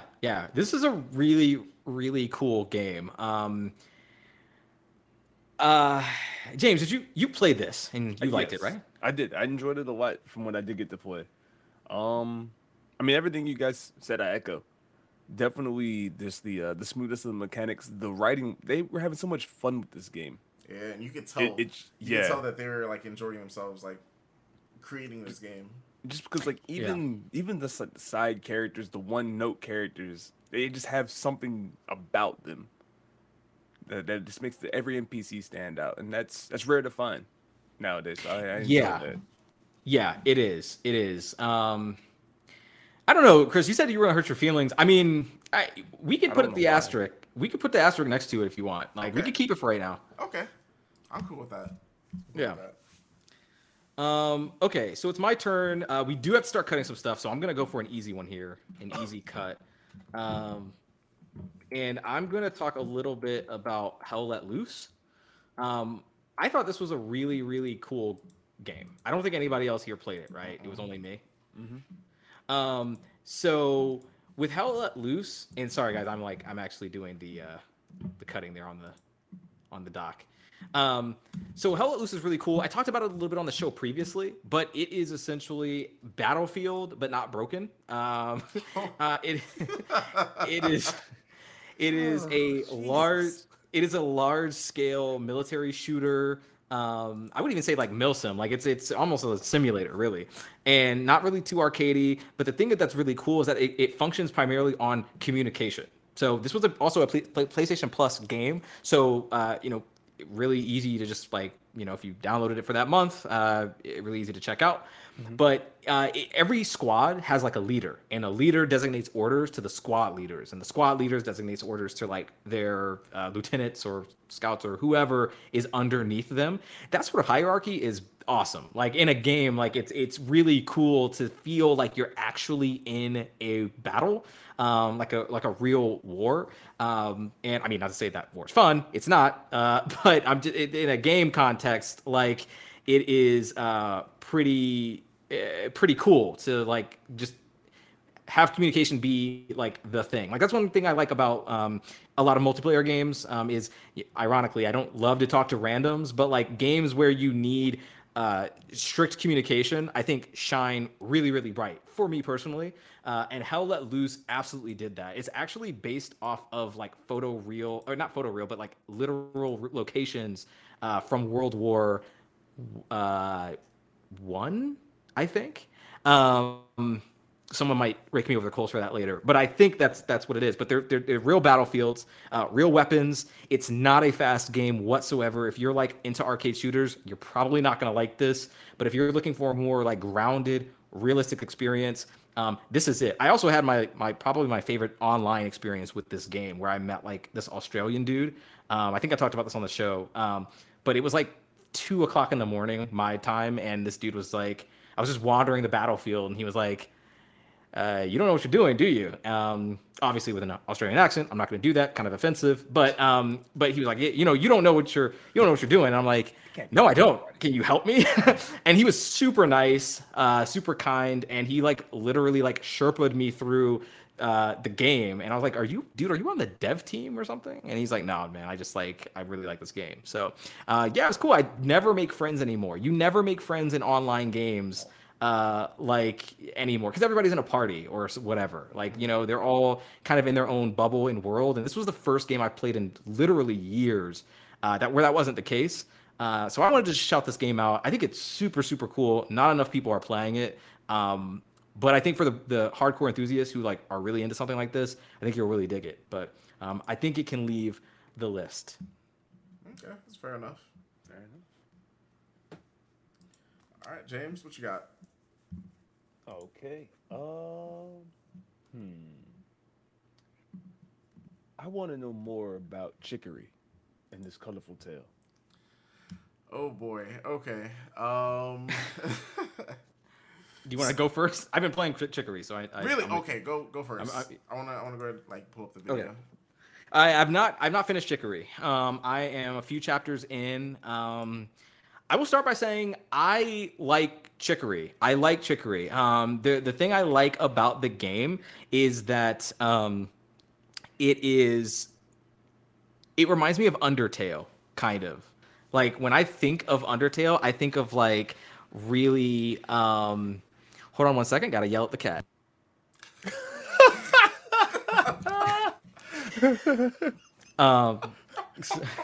Where's the marker button? Boom. Clipped. Yes. Thank you. We got an intricate cat sound. You know that, right? Yes. Okay. It'd been really funny had I not been muted there. But Chicory is cool because it is like I said, it reminds me of Undertale. The writing. So we talked a lot about Dodgeball Academia, and the writing is really special. I actually think that about Chicory. So the thing about Chicory is that it feels very down to earth. It feels like it feels like everybody in that universe, like everyone's an animal and they're named after food. But like, so it seems like on its face, it's really silly. It's like this game about you got to paint the world. It feels like it's a, for lack of a better term, like a child's game. But it really isn't in a lot of ways. Like they're dealing with some adult topics. Like, I mean, not necessarily violence or sex, but they're dealing with like depression. They're dealing with like anxiety, things like that. Like a lot of mental health issues that like, you know, they're not afraid. I mean, the game literally starts with a character understanding or realizing perhaps a little naively that like, you know, someone else is suffering from like depression. You know, someone's like, hey, I don't feel like doing this thing anymore. I don't quite know why. I'm not really explaining it to you, but like, I'm not feeling it for some reason. I love the way that this game does text as well. Everything is like in text bubbles. But like things that are supposed to be emphasized are in very large font or very small font, or maybe the font is like shaking. So, I know it's really bad. She's just not acting up until just now. But yeah, it's like, I love the way that that dialogue is conveyed in this world. It's just really, really cool. And it feels very lived in. You can paint over everything. So Chris, did you play this on the Switch? So I actually played this on the PC. I played this on the PC. Like I did some of it. It was at one point it got really weird. You could play with a controller or you could play with keyboard and mouse. Mm-hmm. And I did like the mix. At one point I did like a mixture of both, which was weird. But I really appreciated playing this on the PC because you're literally like making like the brush strokes with your mouse and everything like that. Right. But you know, just to echo everything that Rod said, everything he said is true. Because of like how this game's like how they tackle like just the topic of, you know, being a creator, like dealing with burnout. I think that's the biggest theme for me is dealing with burnout and then what comes out of dealing with that burnout and how people sort of see you, how you see yourself. Like there's a lot that this game, which looks like a it's literally a fucking coloring book. Yeah, yeah, literally. But like it sort of like tackles these themes that, you know, once again, like for me as a creator, it just resonates. So a lot of the games that like I feel like that I really am pushing for this game of the year sort of has that theme. So I'm a little biased for that, but you know, even if you're not a creator, I feel like the story and the characters and just the atmosphere is good enough for you to really care about it. Like you will care about the characters, you'll care about like just like what's going on in the world.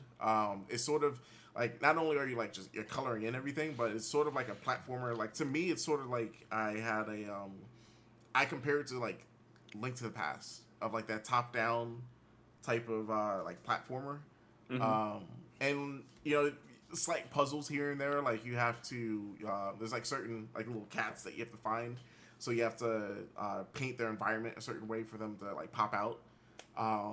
There's just like different things that you could do and different ways that your paint interacts with the environment that I think is pretty cool. And like further along that you get in the game, they start giving you more abilities to sort of like get through, sort of like with like Super Metroid or something like that. Like it's sort of, I guess at that point, it's sort of like a Metroidvania where you're getting these abilities to sort of go back through these areas that you've been through, and sort of like, at least for me, seeing the progression of like how I started the game, painting everything out, and then going through and then coming back to areas that I've painted, and I'm like, wait a minute, why did I paint it this way? Or why, like seeing how my, like as an artist, seeing how like more technical that you're getting with like how you paint things and how like what you do with their environment.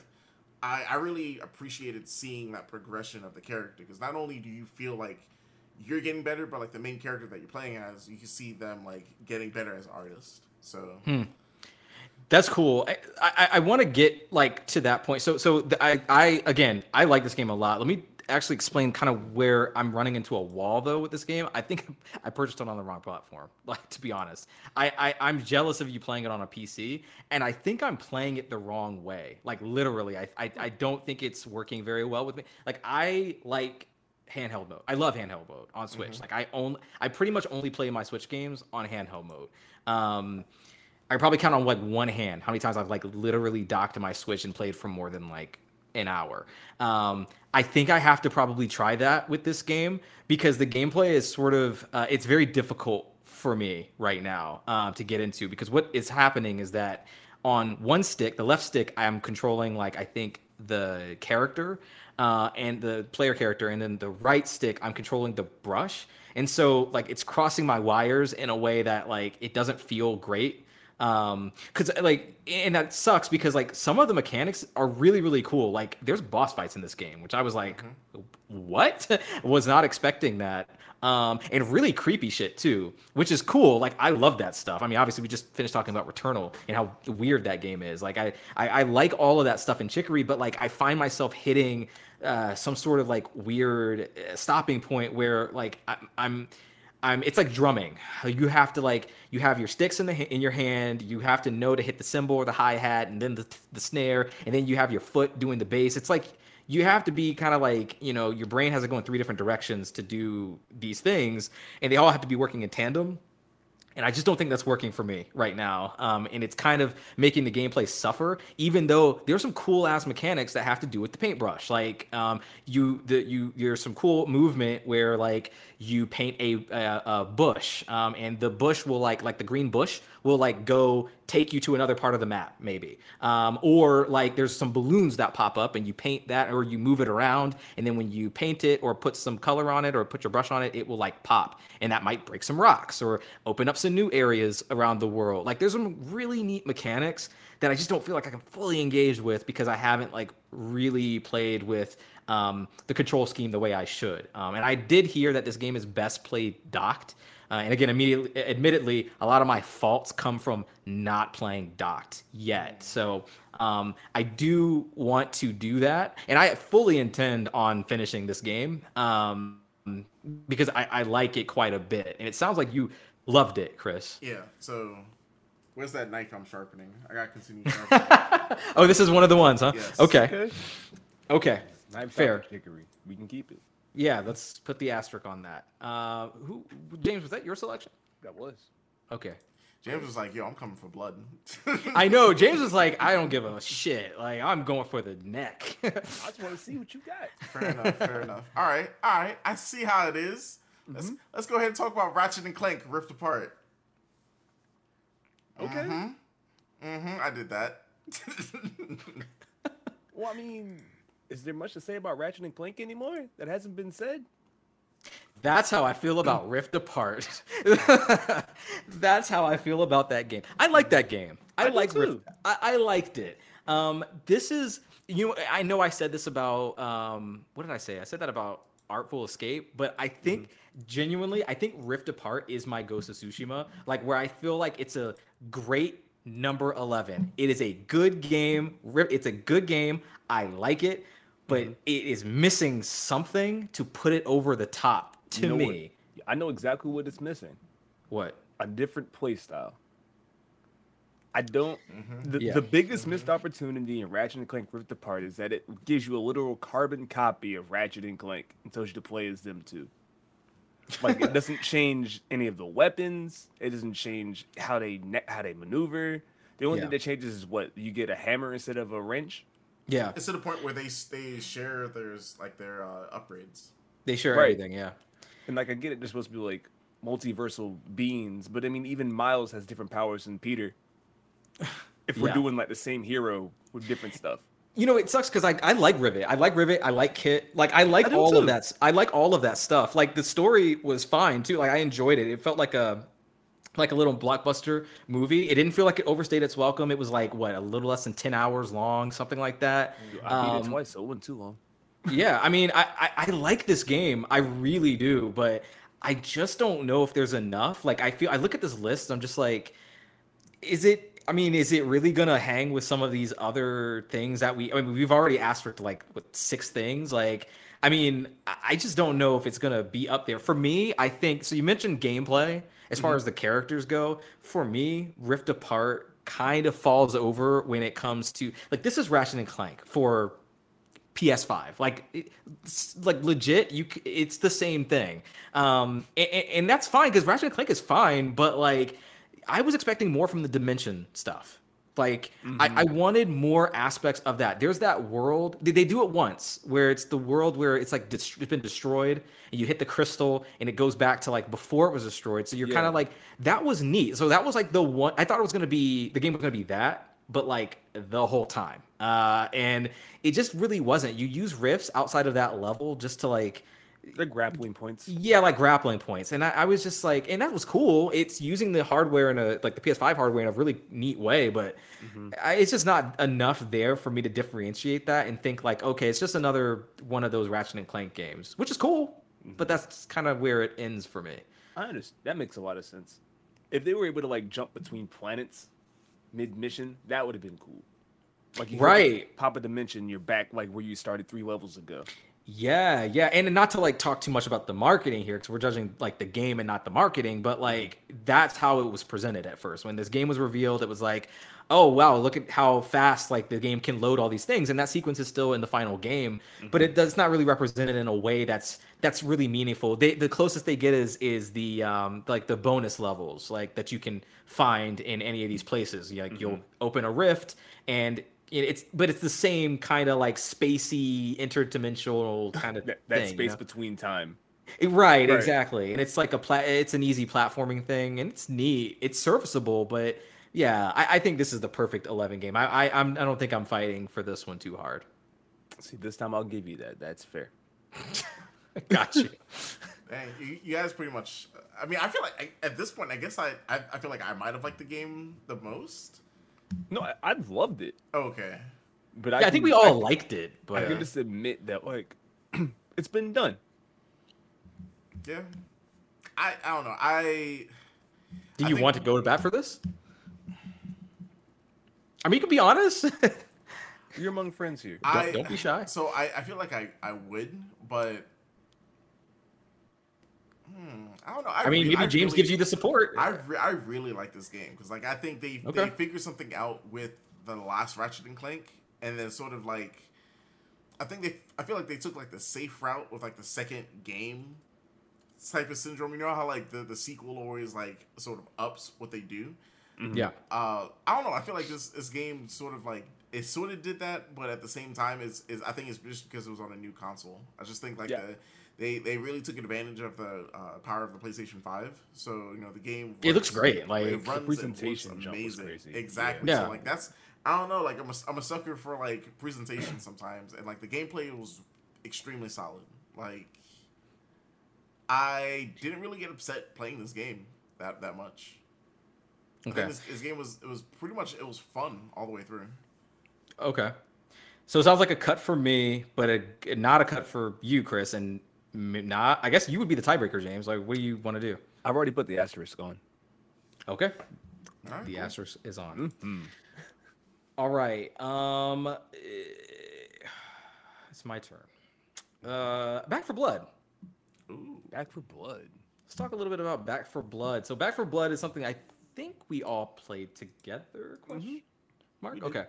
I liked it. Turtle Rock, I think, did a better job with this than they did with Evolve. I thought that this was a huge improvement. That was them, wasn't it? Yeah. Oh. Yeah. And I think this was more of a concerted effort to bring back that Left 4 Dead magic. I personally thought the card system was interesting and neat. I thought it brought a level of variety to the system that made each playthrough interesting. Like I wanted to actively run through levels over and over and over again to see if I could build certain decks, and that actually worked really, really well. I was surprised about that. I thought it seemed gimmicky. Everybody's doing a deck builder now, but this I thought used it in a way that was pretty clever. There are some flaws in it. I don't love the continue system. I don't love the idea that like you have to run through 4 or 5 chapters or something, or start all the way over, and you get like 2 tries to do it. Like for what purpose? I don't understand that. And I don't think the difficulty is super tuned well.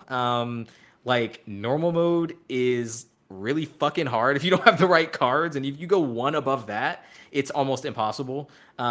So I'm not crazy about that stuff, but and I do think that some of the enemy variety could be a little bit better. Like it's hard to tell some of like the special characters apart from each other, you know, and they don't have like super memorable names or looks either to them. So that's kind of difficult. Like when you're in the middle of a fight, I can't like sit here and try to fucking figure out like who is about to jump me. Like I have to just tell you, oh, it's this thing. Like I should just know automatically from like yards away like what's happening, and often I couldn't do that. But production value wise, like I thought this was solid, and the gunplay is pretty good too, like pretty weighty. It feels like the guns feel nice.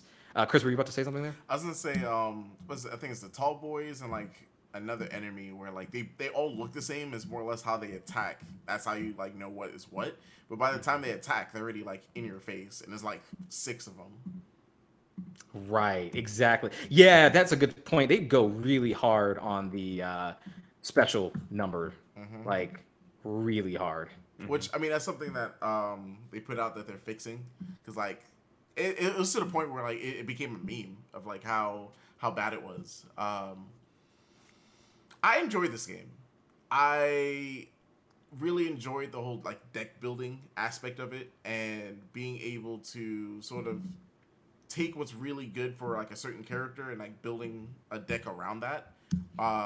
Or, like, some people made decks where if they wanted to, like, grind through a level, they would make it a specific play style that, you know, went along with that. So this game definitely has, like, replay value. It's something that did we finish? Yeah, we finished it, but I feel like we got nowhere close to, like, really finalizing, like, builds that we had. Like, we were somewhat getting to a point where we were understanding what we were doing, but I feel like we still had, like, a lot of grinding to do to get those cards. Yeah, I agree. James, do you have any thoughts that you want to add to Back 4 Blood? Not really. You guys hit on pretty much all the points I would touch on. Like, I enjoyed Left 4 Dead. Didn't really, like, need more of it. I'm glad that it's here. But yeah, those small things that they can fix, like making the enemies more identifiable, just quality of life stuff, smooth out the difficulty. It's got something there. But yeah, I don't think this is like a top 10, personally. Yeah, I'm pretty much ready to cut this. Yep, I'm right with you guys. All right, cool game though. Cool game. Something I'll probably go back to, like a little bit, like as long as it's on Game Pass anyway. And I can see myself having some fun with it. All right, James. Yes. Ooh. Okay. Speaking of games we've played together, Knockout City. Let's talk about Knockout City. Yeah. That's a good game. I like Knockout City. Yeah. I liked it. Yeah. I liked this game. It came out of nowhere, really. I mean, that awful marketing. Mm-hmm. That piss. What was that commercial? Not a commercial, but it was like, I guess at E3, where it was like they were interviewing a bunch of like random characters or something like that. Yeah. It was one of those commercials that you're like, all right, what is this a commercial for? Yeah. And you're like, a dodgeball? What? Yeah, looked really weird. But once they showed the actual gameplay, I was like, oh, okay, maybe. But it's EA, so I guess we'll see. And it came out and completely surprised. I think we played this for like a couple weeks, right? Yeah. Something like that. And I would honestly would go back to this game. Like I would play this too. More. I'm kind of curious to see what they've done with it. Yeah. Solid game. The thing is, just like with Dodgeball Academia, I didn't realize we had a dodgeball theme going on here, but I really like that they integrated all of the facets of dodgeball that you're familiar with, like, you know, catching the ball and then throwing it back at the opponent even faster than when you caught it. I think it's a brilliant mechanic. It gives everybody a chance to, you know, to hit back, and I think that's cool. Mm-hmm. I think the arenas are generally really, really cool as well. I like the art style; it's very cartoony. A lot of people said like Fortnite-ish. I get it. I get that. But I did think it had its own unique charm to it. And some of the like the animations are kind of amusing. I was like, okay, all right. Usually that stuff can be really annoying when they're like doing the Dougie and stuff. But like that, this is. but they don't try to like. I mean, they don't go overboard with it. Like they do it in a way that's like, all right, that's fine. Mm-hmm. I don't know if I'd fight for this, but I think it was at least worth mentioning because I thought we had some fun with it overall. Yeah, this is definitely like I would recommend it to people, but I'm not gonna fight for it for my top 10. Fair enough. Knocked out it is. Boom. See what you did there. Bam. Always. Chris. All right. Another simple one. Let's talk about Splitgate. Is this Portal Halo? Yeah. It's Portal Halo. Okay. Well, have fun. Oh, you didn't play Splitgate with us? Nope. Oh. You told me about it a couple times and never got to play it. Okay, I feel like I'm misremembering you being there with a lot of our games that we played together. I don't know why though. I'm sorry, James. What the fuck did you? Chris, do you want to talk or start with Splitgate? Do you like Halo? Do you like Portal? Yes. That's Splitgate. Yeah. That's literally the game. I mean, it's a solid game. I'm not saying it's a bad game. I'm not saying it's just... If I have the ability to play Halo Infinite, I'll be playing that. I mean, granted, this is different because you have the ability to, like, use portals. And I'm also biased. I'm not really good at using the portals. So maybe that's why I didn't like this game. Okay. Okay. I do feel like when people played Splitgate, a lot of times, probably the majority of the time, they weren't even using the portals. Like, they were just shooting people, which is fine. But yeah, I mean, the portal gameplay is great. I mean, that combination of Halo and Portal is brilliant. I think it works really, really well here. You have all of your modes. You got the deathmatch. I don't know if there's Capture the Flag, though. Is there? I don't recall that. I don't remember that. Yeah. Basic elimination, SWAT. All the weapons, literally all of them, are some analog of a Halo weapon, like a battle rifle, assault rifle, pistol, like all that stuff, rocket launcher, everything. It's your standard military weapons, specifically Halo. It's got a very, space marine feel to the whole thing. Mm-hmm. When we played it, I mean, this thing was like early access. I don't think this was officially out, and I mean, correct me if I'm wrong on that, but I don't think it was actually released. Or maybe it was beta, something like that. But the UI was like really rough. They would hit you with like, I don't know, like 10 loot box messages before you even signed in to play the game. So it was one of those for sure. But I mean, when you got into it, I mean, everything was snappy. I love the movement in it. Before Halo Infinite, I mean, like it was a really good throwback to old Halo. That I thought was really satisfying. When you killing a dude through a portal is really fucking satisfying, immensely. So I have to give it props for that. Like putting a portal right above someone and just like throwing not a grenade, but I guess like just headshotting them or whatever is really awesome. And some of the maps were clever too, ripe for portals, ripe for portal action. Not something I would fight for. I'm okay with cutting it here. All right. Yeah, if you're on PlayStation, you want to play Halo, you got Splitgate. All right. That's a pretty solid sell. I think so. Okay, so cutting Splitgate. I'm cutting that one. Okay. Why does it feel like we haven't cut that many? Like the cut list does not look that long. What, 6, 9 of them so far? We're about a fourth of the way through. I'm making our way through it. I guess it's my turn, right? Mm-hmm. Okay. So Mario Golf Super Rush. This I contemplated putting this one on the list, which probably tells me I should cut it. But I thought it was cool because I had some fun with this year. I thought it was really neat. I definitely don't think it hangs on this list. I don't think either of you guys played this, right? No. Yeah. Nope. So easy cut, but I wanted to shout it out just real quick. I try not to do that. I apologize. I try only to put games I know deserve to be up there, but I had a lot of fun with this one. I know a lot of people did not like it because they thought it was bare bones, which I mean, I guess it technically is. There's I think a story mode kind of. It's like very light. It just there's not much going on there, but like it's. I mean, I played it in multiplayer most of the time, and it's a solid online mode that I participated in, and I just really think it looks good, particularly in handheld mode. I'll always big up a game that has like good handheld mode capabilities. It doesn't chug along. We need that Switch Pro someday, but Switch 2 yeah, at this point, I'm sorry. Yeah, true.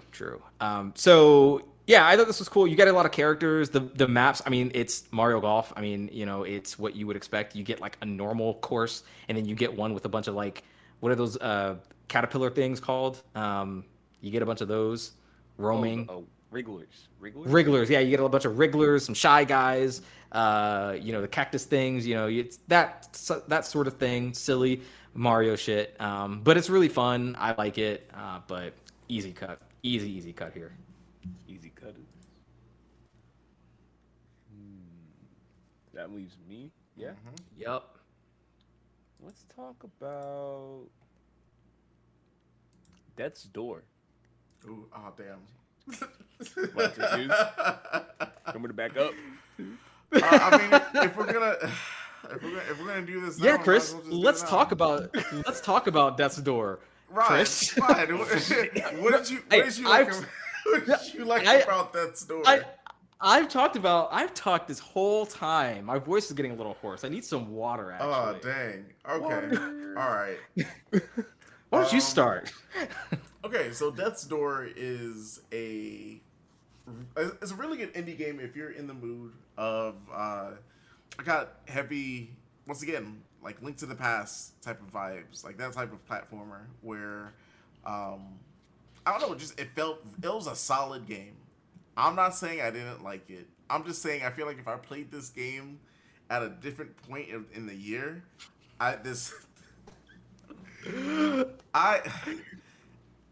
is a really good game. It's just it didn't really, like, I'm not gonna say it didn't wow me, because that's not the case. I don't know. It's tough for me to like really like articulate like why I wouldn't put this on my top 10. I mean, try. Just give me your thoughts as you were playing your final moments of playing through Death's Door. Yeah, you don't have to be nice. No, so like I played through it, and I think after you get through, I want to say like the intro level. No, for me it was after the second level, like halfway through, like getting into the second level, and then sort of seeing, okay, this is the cycle that the game's gonna go through. Mm-hmm. I sort of put myself into a zone where I guess I just understood the assignment, and like I was just playing through the game. I actually didn't finish this game, but apparently I'm literally at Death's Door. Yeah. And yeah. I don't know. I just stopped playing. I think I had to go back and like collect some things, and I was like, yeah, fuck that. I don't feel like doing that. Mm. Okay. Is that it? Yeah, that's pretty much it. Okay. Okay, so this is one of the games I was very interested to hear your take on. We haven't really talked about it yet. I think you know why you played it, because I talked pretty good game about this game. Yeah. This is one of my favorite games of the year. Absolutely. I played very few games this year that blew me away as this one did. So kind of what you were saying about Dodgeball Academia, where you like kind of just binged it. I think I did this with Death's Door. Like I binged this over like the course of maybe a week, which I mean, this is like a barely 10-hour game, so I guess that doesn't really say too much. But like, you know, I fucking love this game. I think everything about it is immaculate. Like when you look at, you're absolutely right with the inspiration. It is very much a like Zelda-ish type of style of game. Link to the Past, obviously. Big inspiration there. I will agree with you about when the game like starts heating up. I think it's actually, because I didn't like, I liked it. I was intrigued by it from the beginning, but I don't think it really clicked with me or I didn't understand what the game was really doing until after The Witch.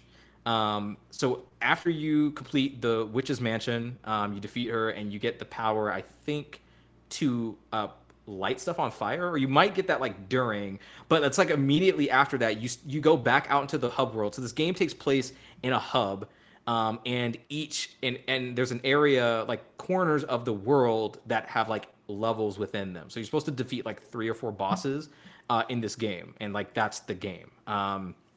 So it's not like a boss rush. Like there are levels that you're actually participating in to get to them, but you need to do like, you know, puzzle solving, light puzzle solving, platforming, that sort of thing.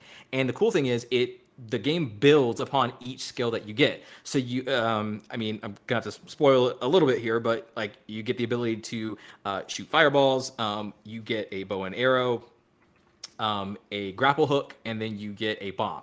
So you use each of those successively, like throughout the campaign, and they each like lend itself to different movement puzzles as well. So for example, towards the end, when you're at the ice world and you're kind of slipping and sliding everywhere, you use the grapple hook to like propel yourself, give yourself some momentum to reach like different areas. It's just super, super clever.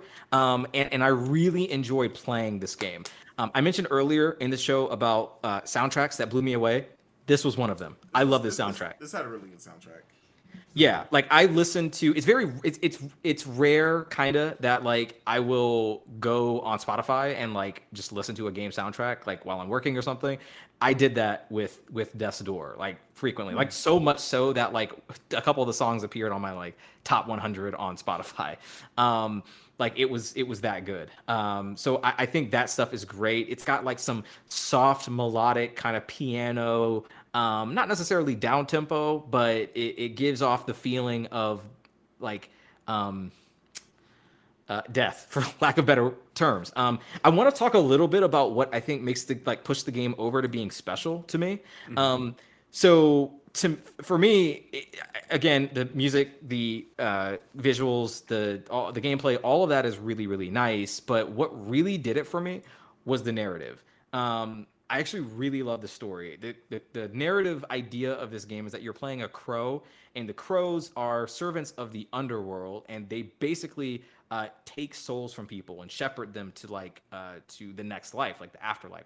It's a part of their job to take souls from people.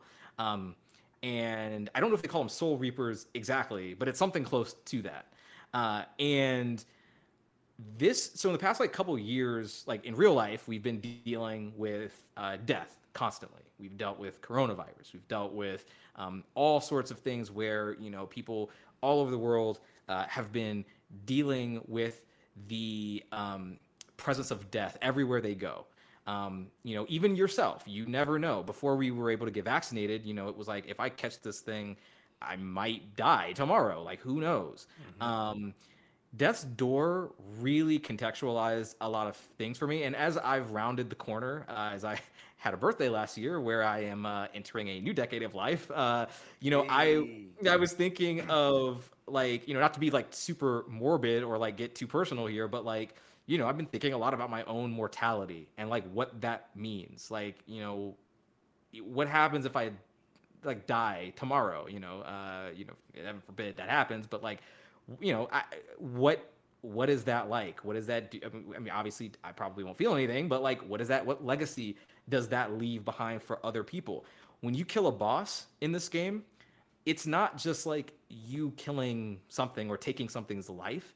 It actually, the game eulogizes the fallen, basically. Like, they actually are like, you know, placed in a kind of a, you know, almost like coffin position, and there's like there's someone who like I think his name is like he's like not a grave robber, but he's like a grave watcher or something like that. Mm-hmm. And he's like reading out like the life of the person that you just fought and killed, and it makes you really understand and realize that people aren't just like, you know, how they died, like how they became like what they did. Like the people that you're fighting actually really aren't bad people exactly. Maybe they did bad things that led them to a path of where they are now, of really negative actions, but that doesn't make up all of what they were or who they are. People are more complicated than that.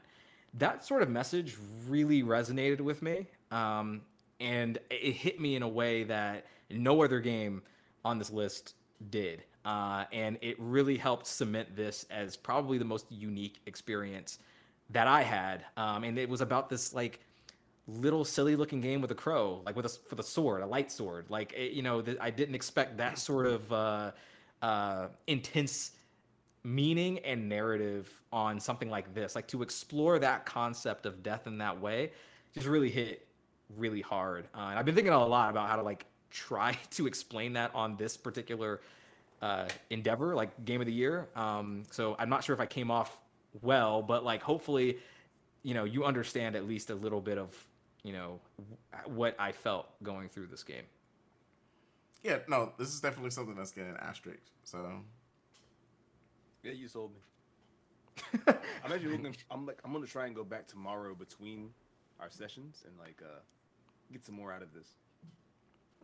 Cool. Yeah, Death's Door is coming out on Game Pass soon. Yep. So, yeah.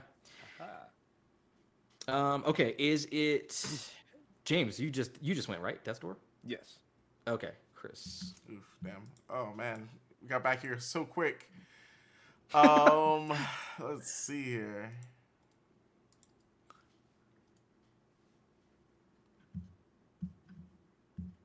I see your cursor, man. I see your cursor. Oh, I see it now. Yes. All over the place. All over the place. Hold on. Ooh, this is easy. Okay. Here's another one that like I enjoyed, but there's just a couple of things that stops me from putting it on my top 10, like even my personal top 10. This is definitely like an honorable mention. It's something I played. I'm not gonna say a lot, but I really liked. And there's a couple of small things that I sort of wish got fixed for me to really go back into it. But let's talk about Pokemon Unite, because that was a solid game. That was something where if you don't really mess with MOBAs, and like you best if you like Pokemon, if you always wanted to get into like League of Legends but don't really understand like how those type of games are played, this is actually like a good game to sort of get you into that genre. This is a MOBA game where if you haven't played them, games like League of Legends, Smite, RIP Paragon, it's something where like you have like different lanes, you're using different champions to sort of level up while you're playing, and it just makes so much sense using Pokemon to do this. Yeah. So like you'll start the match off as like a Charmander while you're playing, you're leveling up, you're evolving. And while you're doing all this, like you're gaining new moves, you're upgrading the moves, and it just it takes like the MOBA genre and like super like it's simple. They simplify it. And something I really appreciate is just the respect towards your time, like in game, in like the moment to moment that that they do. So the games don't last any more than 10 minutes. So everything is really fast-paced. Once again, if this is a game that you really want to get into, you should really jump into this with friends, because this is like a team-based game. I feel like the best games I've had, I've actually like had communication with my teammates. So that's something, once again, Nintendo, they don't really put too much focus in. And like I really want to like enjoy this game, but I'm not gonna say it runs like shit, but the phone version of the game runs way better than the Switch version of the game. Mm. The only problem is that the phone version of the game is touch-based, like touch screen. Like you can't use a controller with it, which is stupid. Unless they fixed that like since then, I just didn't know. Like that's something that like I can't go back to the game until like it gets fixed. Not even if it runs bad, it's just if you play the better version of a game, but there's something that's holding it back, like that's frustrating. So, I think it's not Tencent that. I think Tencent made this, right? I want to say that's right, but I'm not sure. Yeah, well, that sounds right though. Whoever, please fix that. I think I don't know if I've gone on record and said this, but like a lot of the Pokemon spin-off games have been like pretty good. So if you're tired of the same old with like the mainline Pokemon games, try out these spin-off games. A lot of them are really good. Well, what about you guys? I think we've all played this, right? Yeah. I've not played this. Okay. James. Yeah, I think that taking the mobile formula and putting Pokemon on it was the right move. I've dabbled in many different MOBAs throughout the years. Started League, didn't really like League, like lost my way, didn't understand what was going on. Tried Smite, really fell for the gods. Enjoyed the combat in that game. Still didn't quite understand the mobile format or how I should be moving, how I should be playing. Pokemon, I get it now. Like I finally understand how rotations work. I understand how a jungler should be moving. And again, the respect for your time. That 10 minutes. It's really easy to like even just sit back and watch a few matches and like, oh, I'm understanding the hang of this now. I'm getting the flow of this now. I've been watching what they've been doing as far as updates are concerned. Nothing on controller support that I've seen, but the support as far as adding in new Pokemon, it's been pretty cool. They take mons that I would have never even thought of, like Serena. I don't know if you guys even know who that one is, but it's like a bouncing chariot that turns into like a ballerina of doom. So to like to see this little like cherry come along and like kick a Blastoise in the face and then like take off because it's like a Talonflame comes flying through and takes out a Dragonite or like all that kind of stuff. It's just such a fun game to watch and a fun game to engage in. That yeah, those small things. I'm looking forward to see how they fix that. Controller support on the mobile, most definitely. A performance patch on the Switch because it can't be that hard to run. Yeah, if mobile phones are doing it now, you know what I mean? Yeah, that's how I'm feeling. But I have high hopes of this game. I think there's gonna be a lot of support for it coming down the line, and I'm looking forward to see where they're going with this. So yeah. It's not top 10 material, but like it's honorable mention. I don't think a lot of the long-term games like this are probably gonna make top 10 on our list. It seems like we really like the more defined experiences for that kind of thing. Yeah, sure. Right. But no, you must definitely check this one out. It's free. It's on Switch. It's on iOS and Android. So hop on over there and check it out. Cool. I'm going to talk a little bit about Persona 5 Strikers. Did anybody else play this? I played a little bit. Yeah. Oh, a little bit. Oh, okay. Awesome. Well, I completed it. It's a pretty lengthy game, but I did go through it. It's about half the length of the original, so about 50 hours. But you know what? I actually liked this game quite a bit, and I was a little surprised about that because I'm not a Musou guy, and I know a lot of people said it's not a Musou.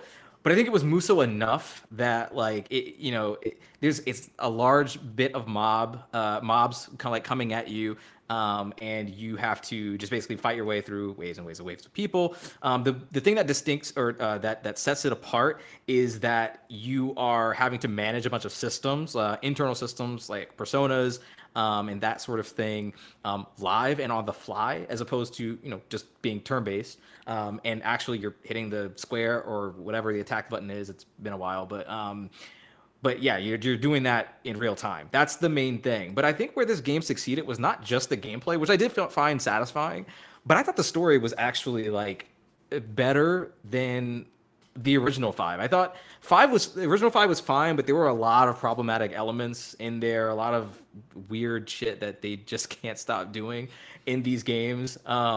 And I think they correct a lot of wrongs here. Like they give Haru more time with like just in the crew in general, so you get to know her a little bit more. I did not play Golden. I got too little time for all that shit.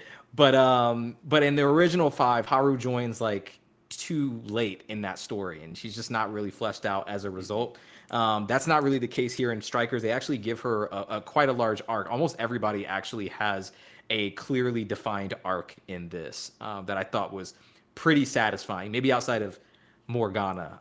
But like I think it really gives you a sense that like all these people are friends. So like Persona 5, they're doing so much to set up this larger mystery so that like you're gathering your party, but they're so busy like trying to deal with the A plot. They're not really spending a lot of time bonding together. There are those moments in there, but it's just not a lot. Persona 5 Strikers is basically everybody's set up. They don't bother explaining anything to people, which is awesome because like if you've played the other game, then like you just get like 50 hours of them just like shooting the shit and shitting on Ryuji actually, which is great.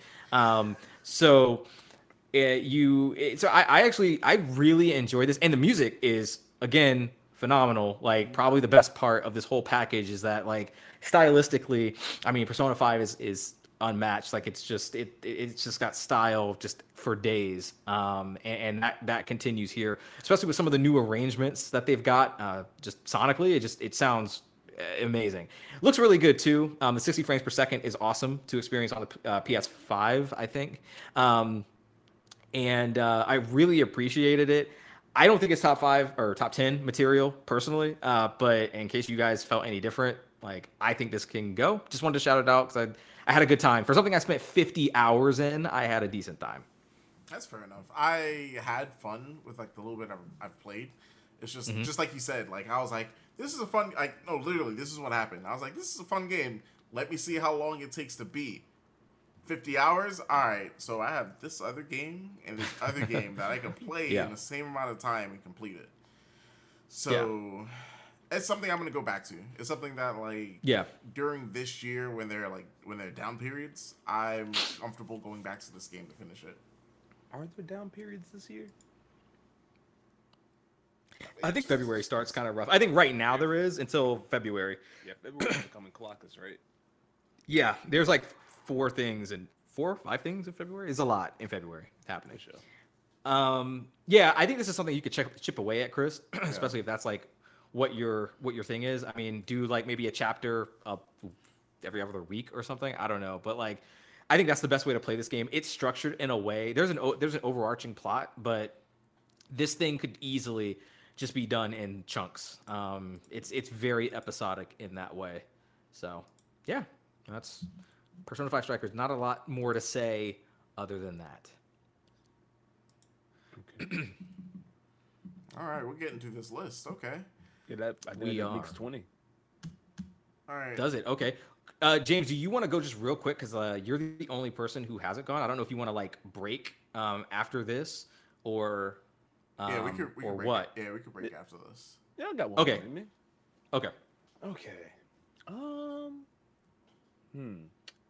You know what? We're going to go out on a nice big bang. Microsoft Flight Simulator.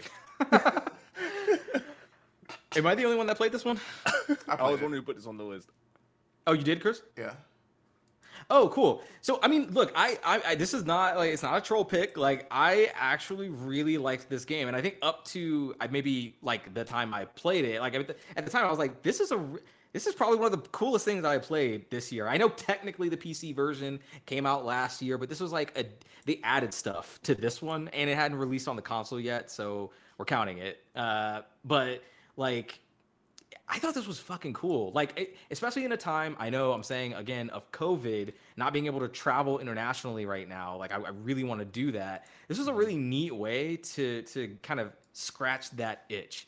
I liked it a lot. And, you know, dude, seriously, I learned about planes. Like, no joke. I actually learned about, like, how planes operate. You know, if you didn't know, like, real pilots use this to fly planes. Like, really, genuinely. There's a mode, I think called pilot mode or something like that. Realism, something. Where you could make it so it functions legit like an actual plane would. You can even get like an actual like control setup, so like you can mimic and actually try to fly a real plane. Like it's very fucking cool. That does seem really intense. Yeah, it's seriously really really awesome, and it looks amazing. I mean, it's like over 100 gigs to download, so I was like, this shit better look good. Mm-hmm. And it does. Like it you can fly from anywhere. I had a lot of fun like trying to like take off and land. Neither of which I can do safely, but know. You know, I but I tried, and I had a lot of fun. Surprisingly, I thought it was going to be something I put in for maybe 30 minutes, screwed around in, and like stopped. But I actually played this for quite a bit of time. I did like a lot of the training stuff and learned all about the yoke and like what taxiing was, and just all sorts of really cool stuff. I didn't even know like there were pedals. On a plane, there are pedals. It's super neat. It's a really cool game. On this particular list, I don't know if it hangs there. I might put it on like maybe a personal top 10. I had a lot of fun with this thing, mm-hmm. but I don't know if it will go on the show top 10. But this is a cool one. I liked this quite a bit. Okay, Chris, do you have anything to say? You look like you're like smirking, so I don't know what that's about. You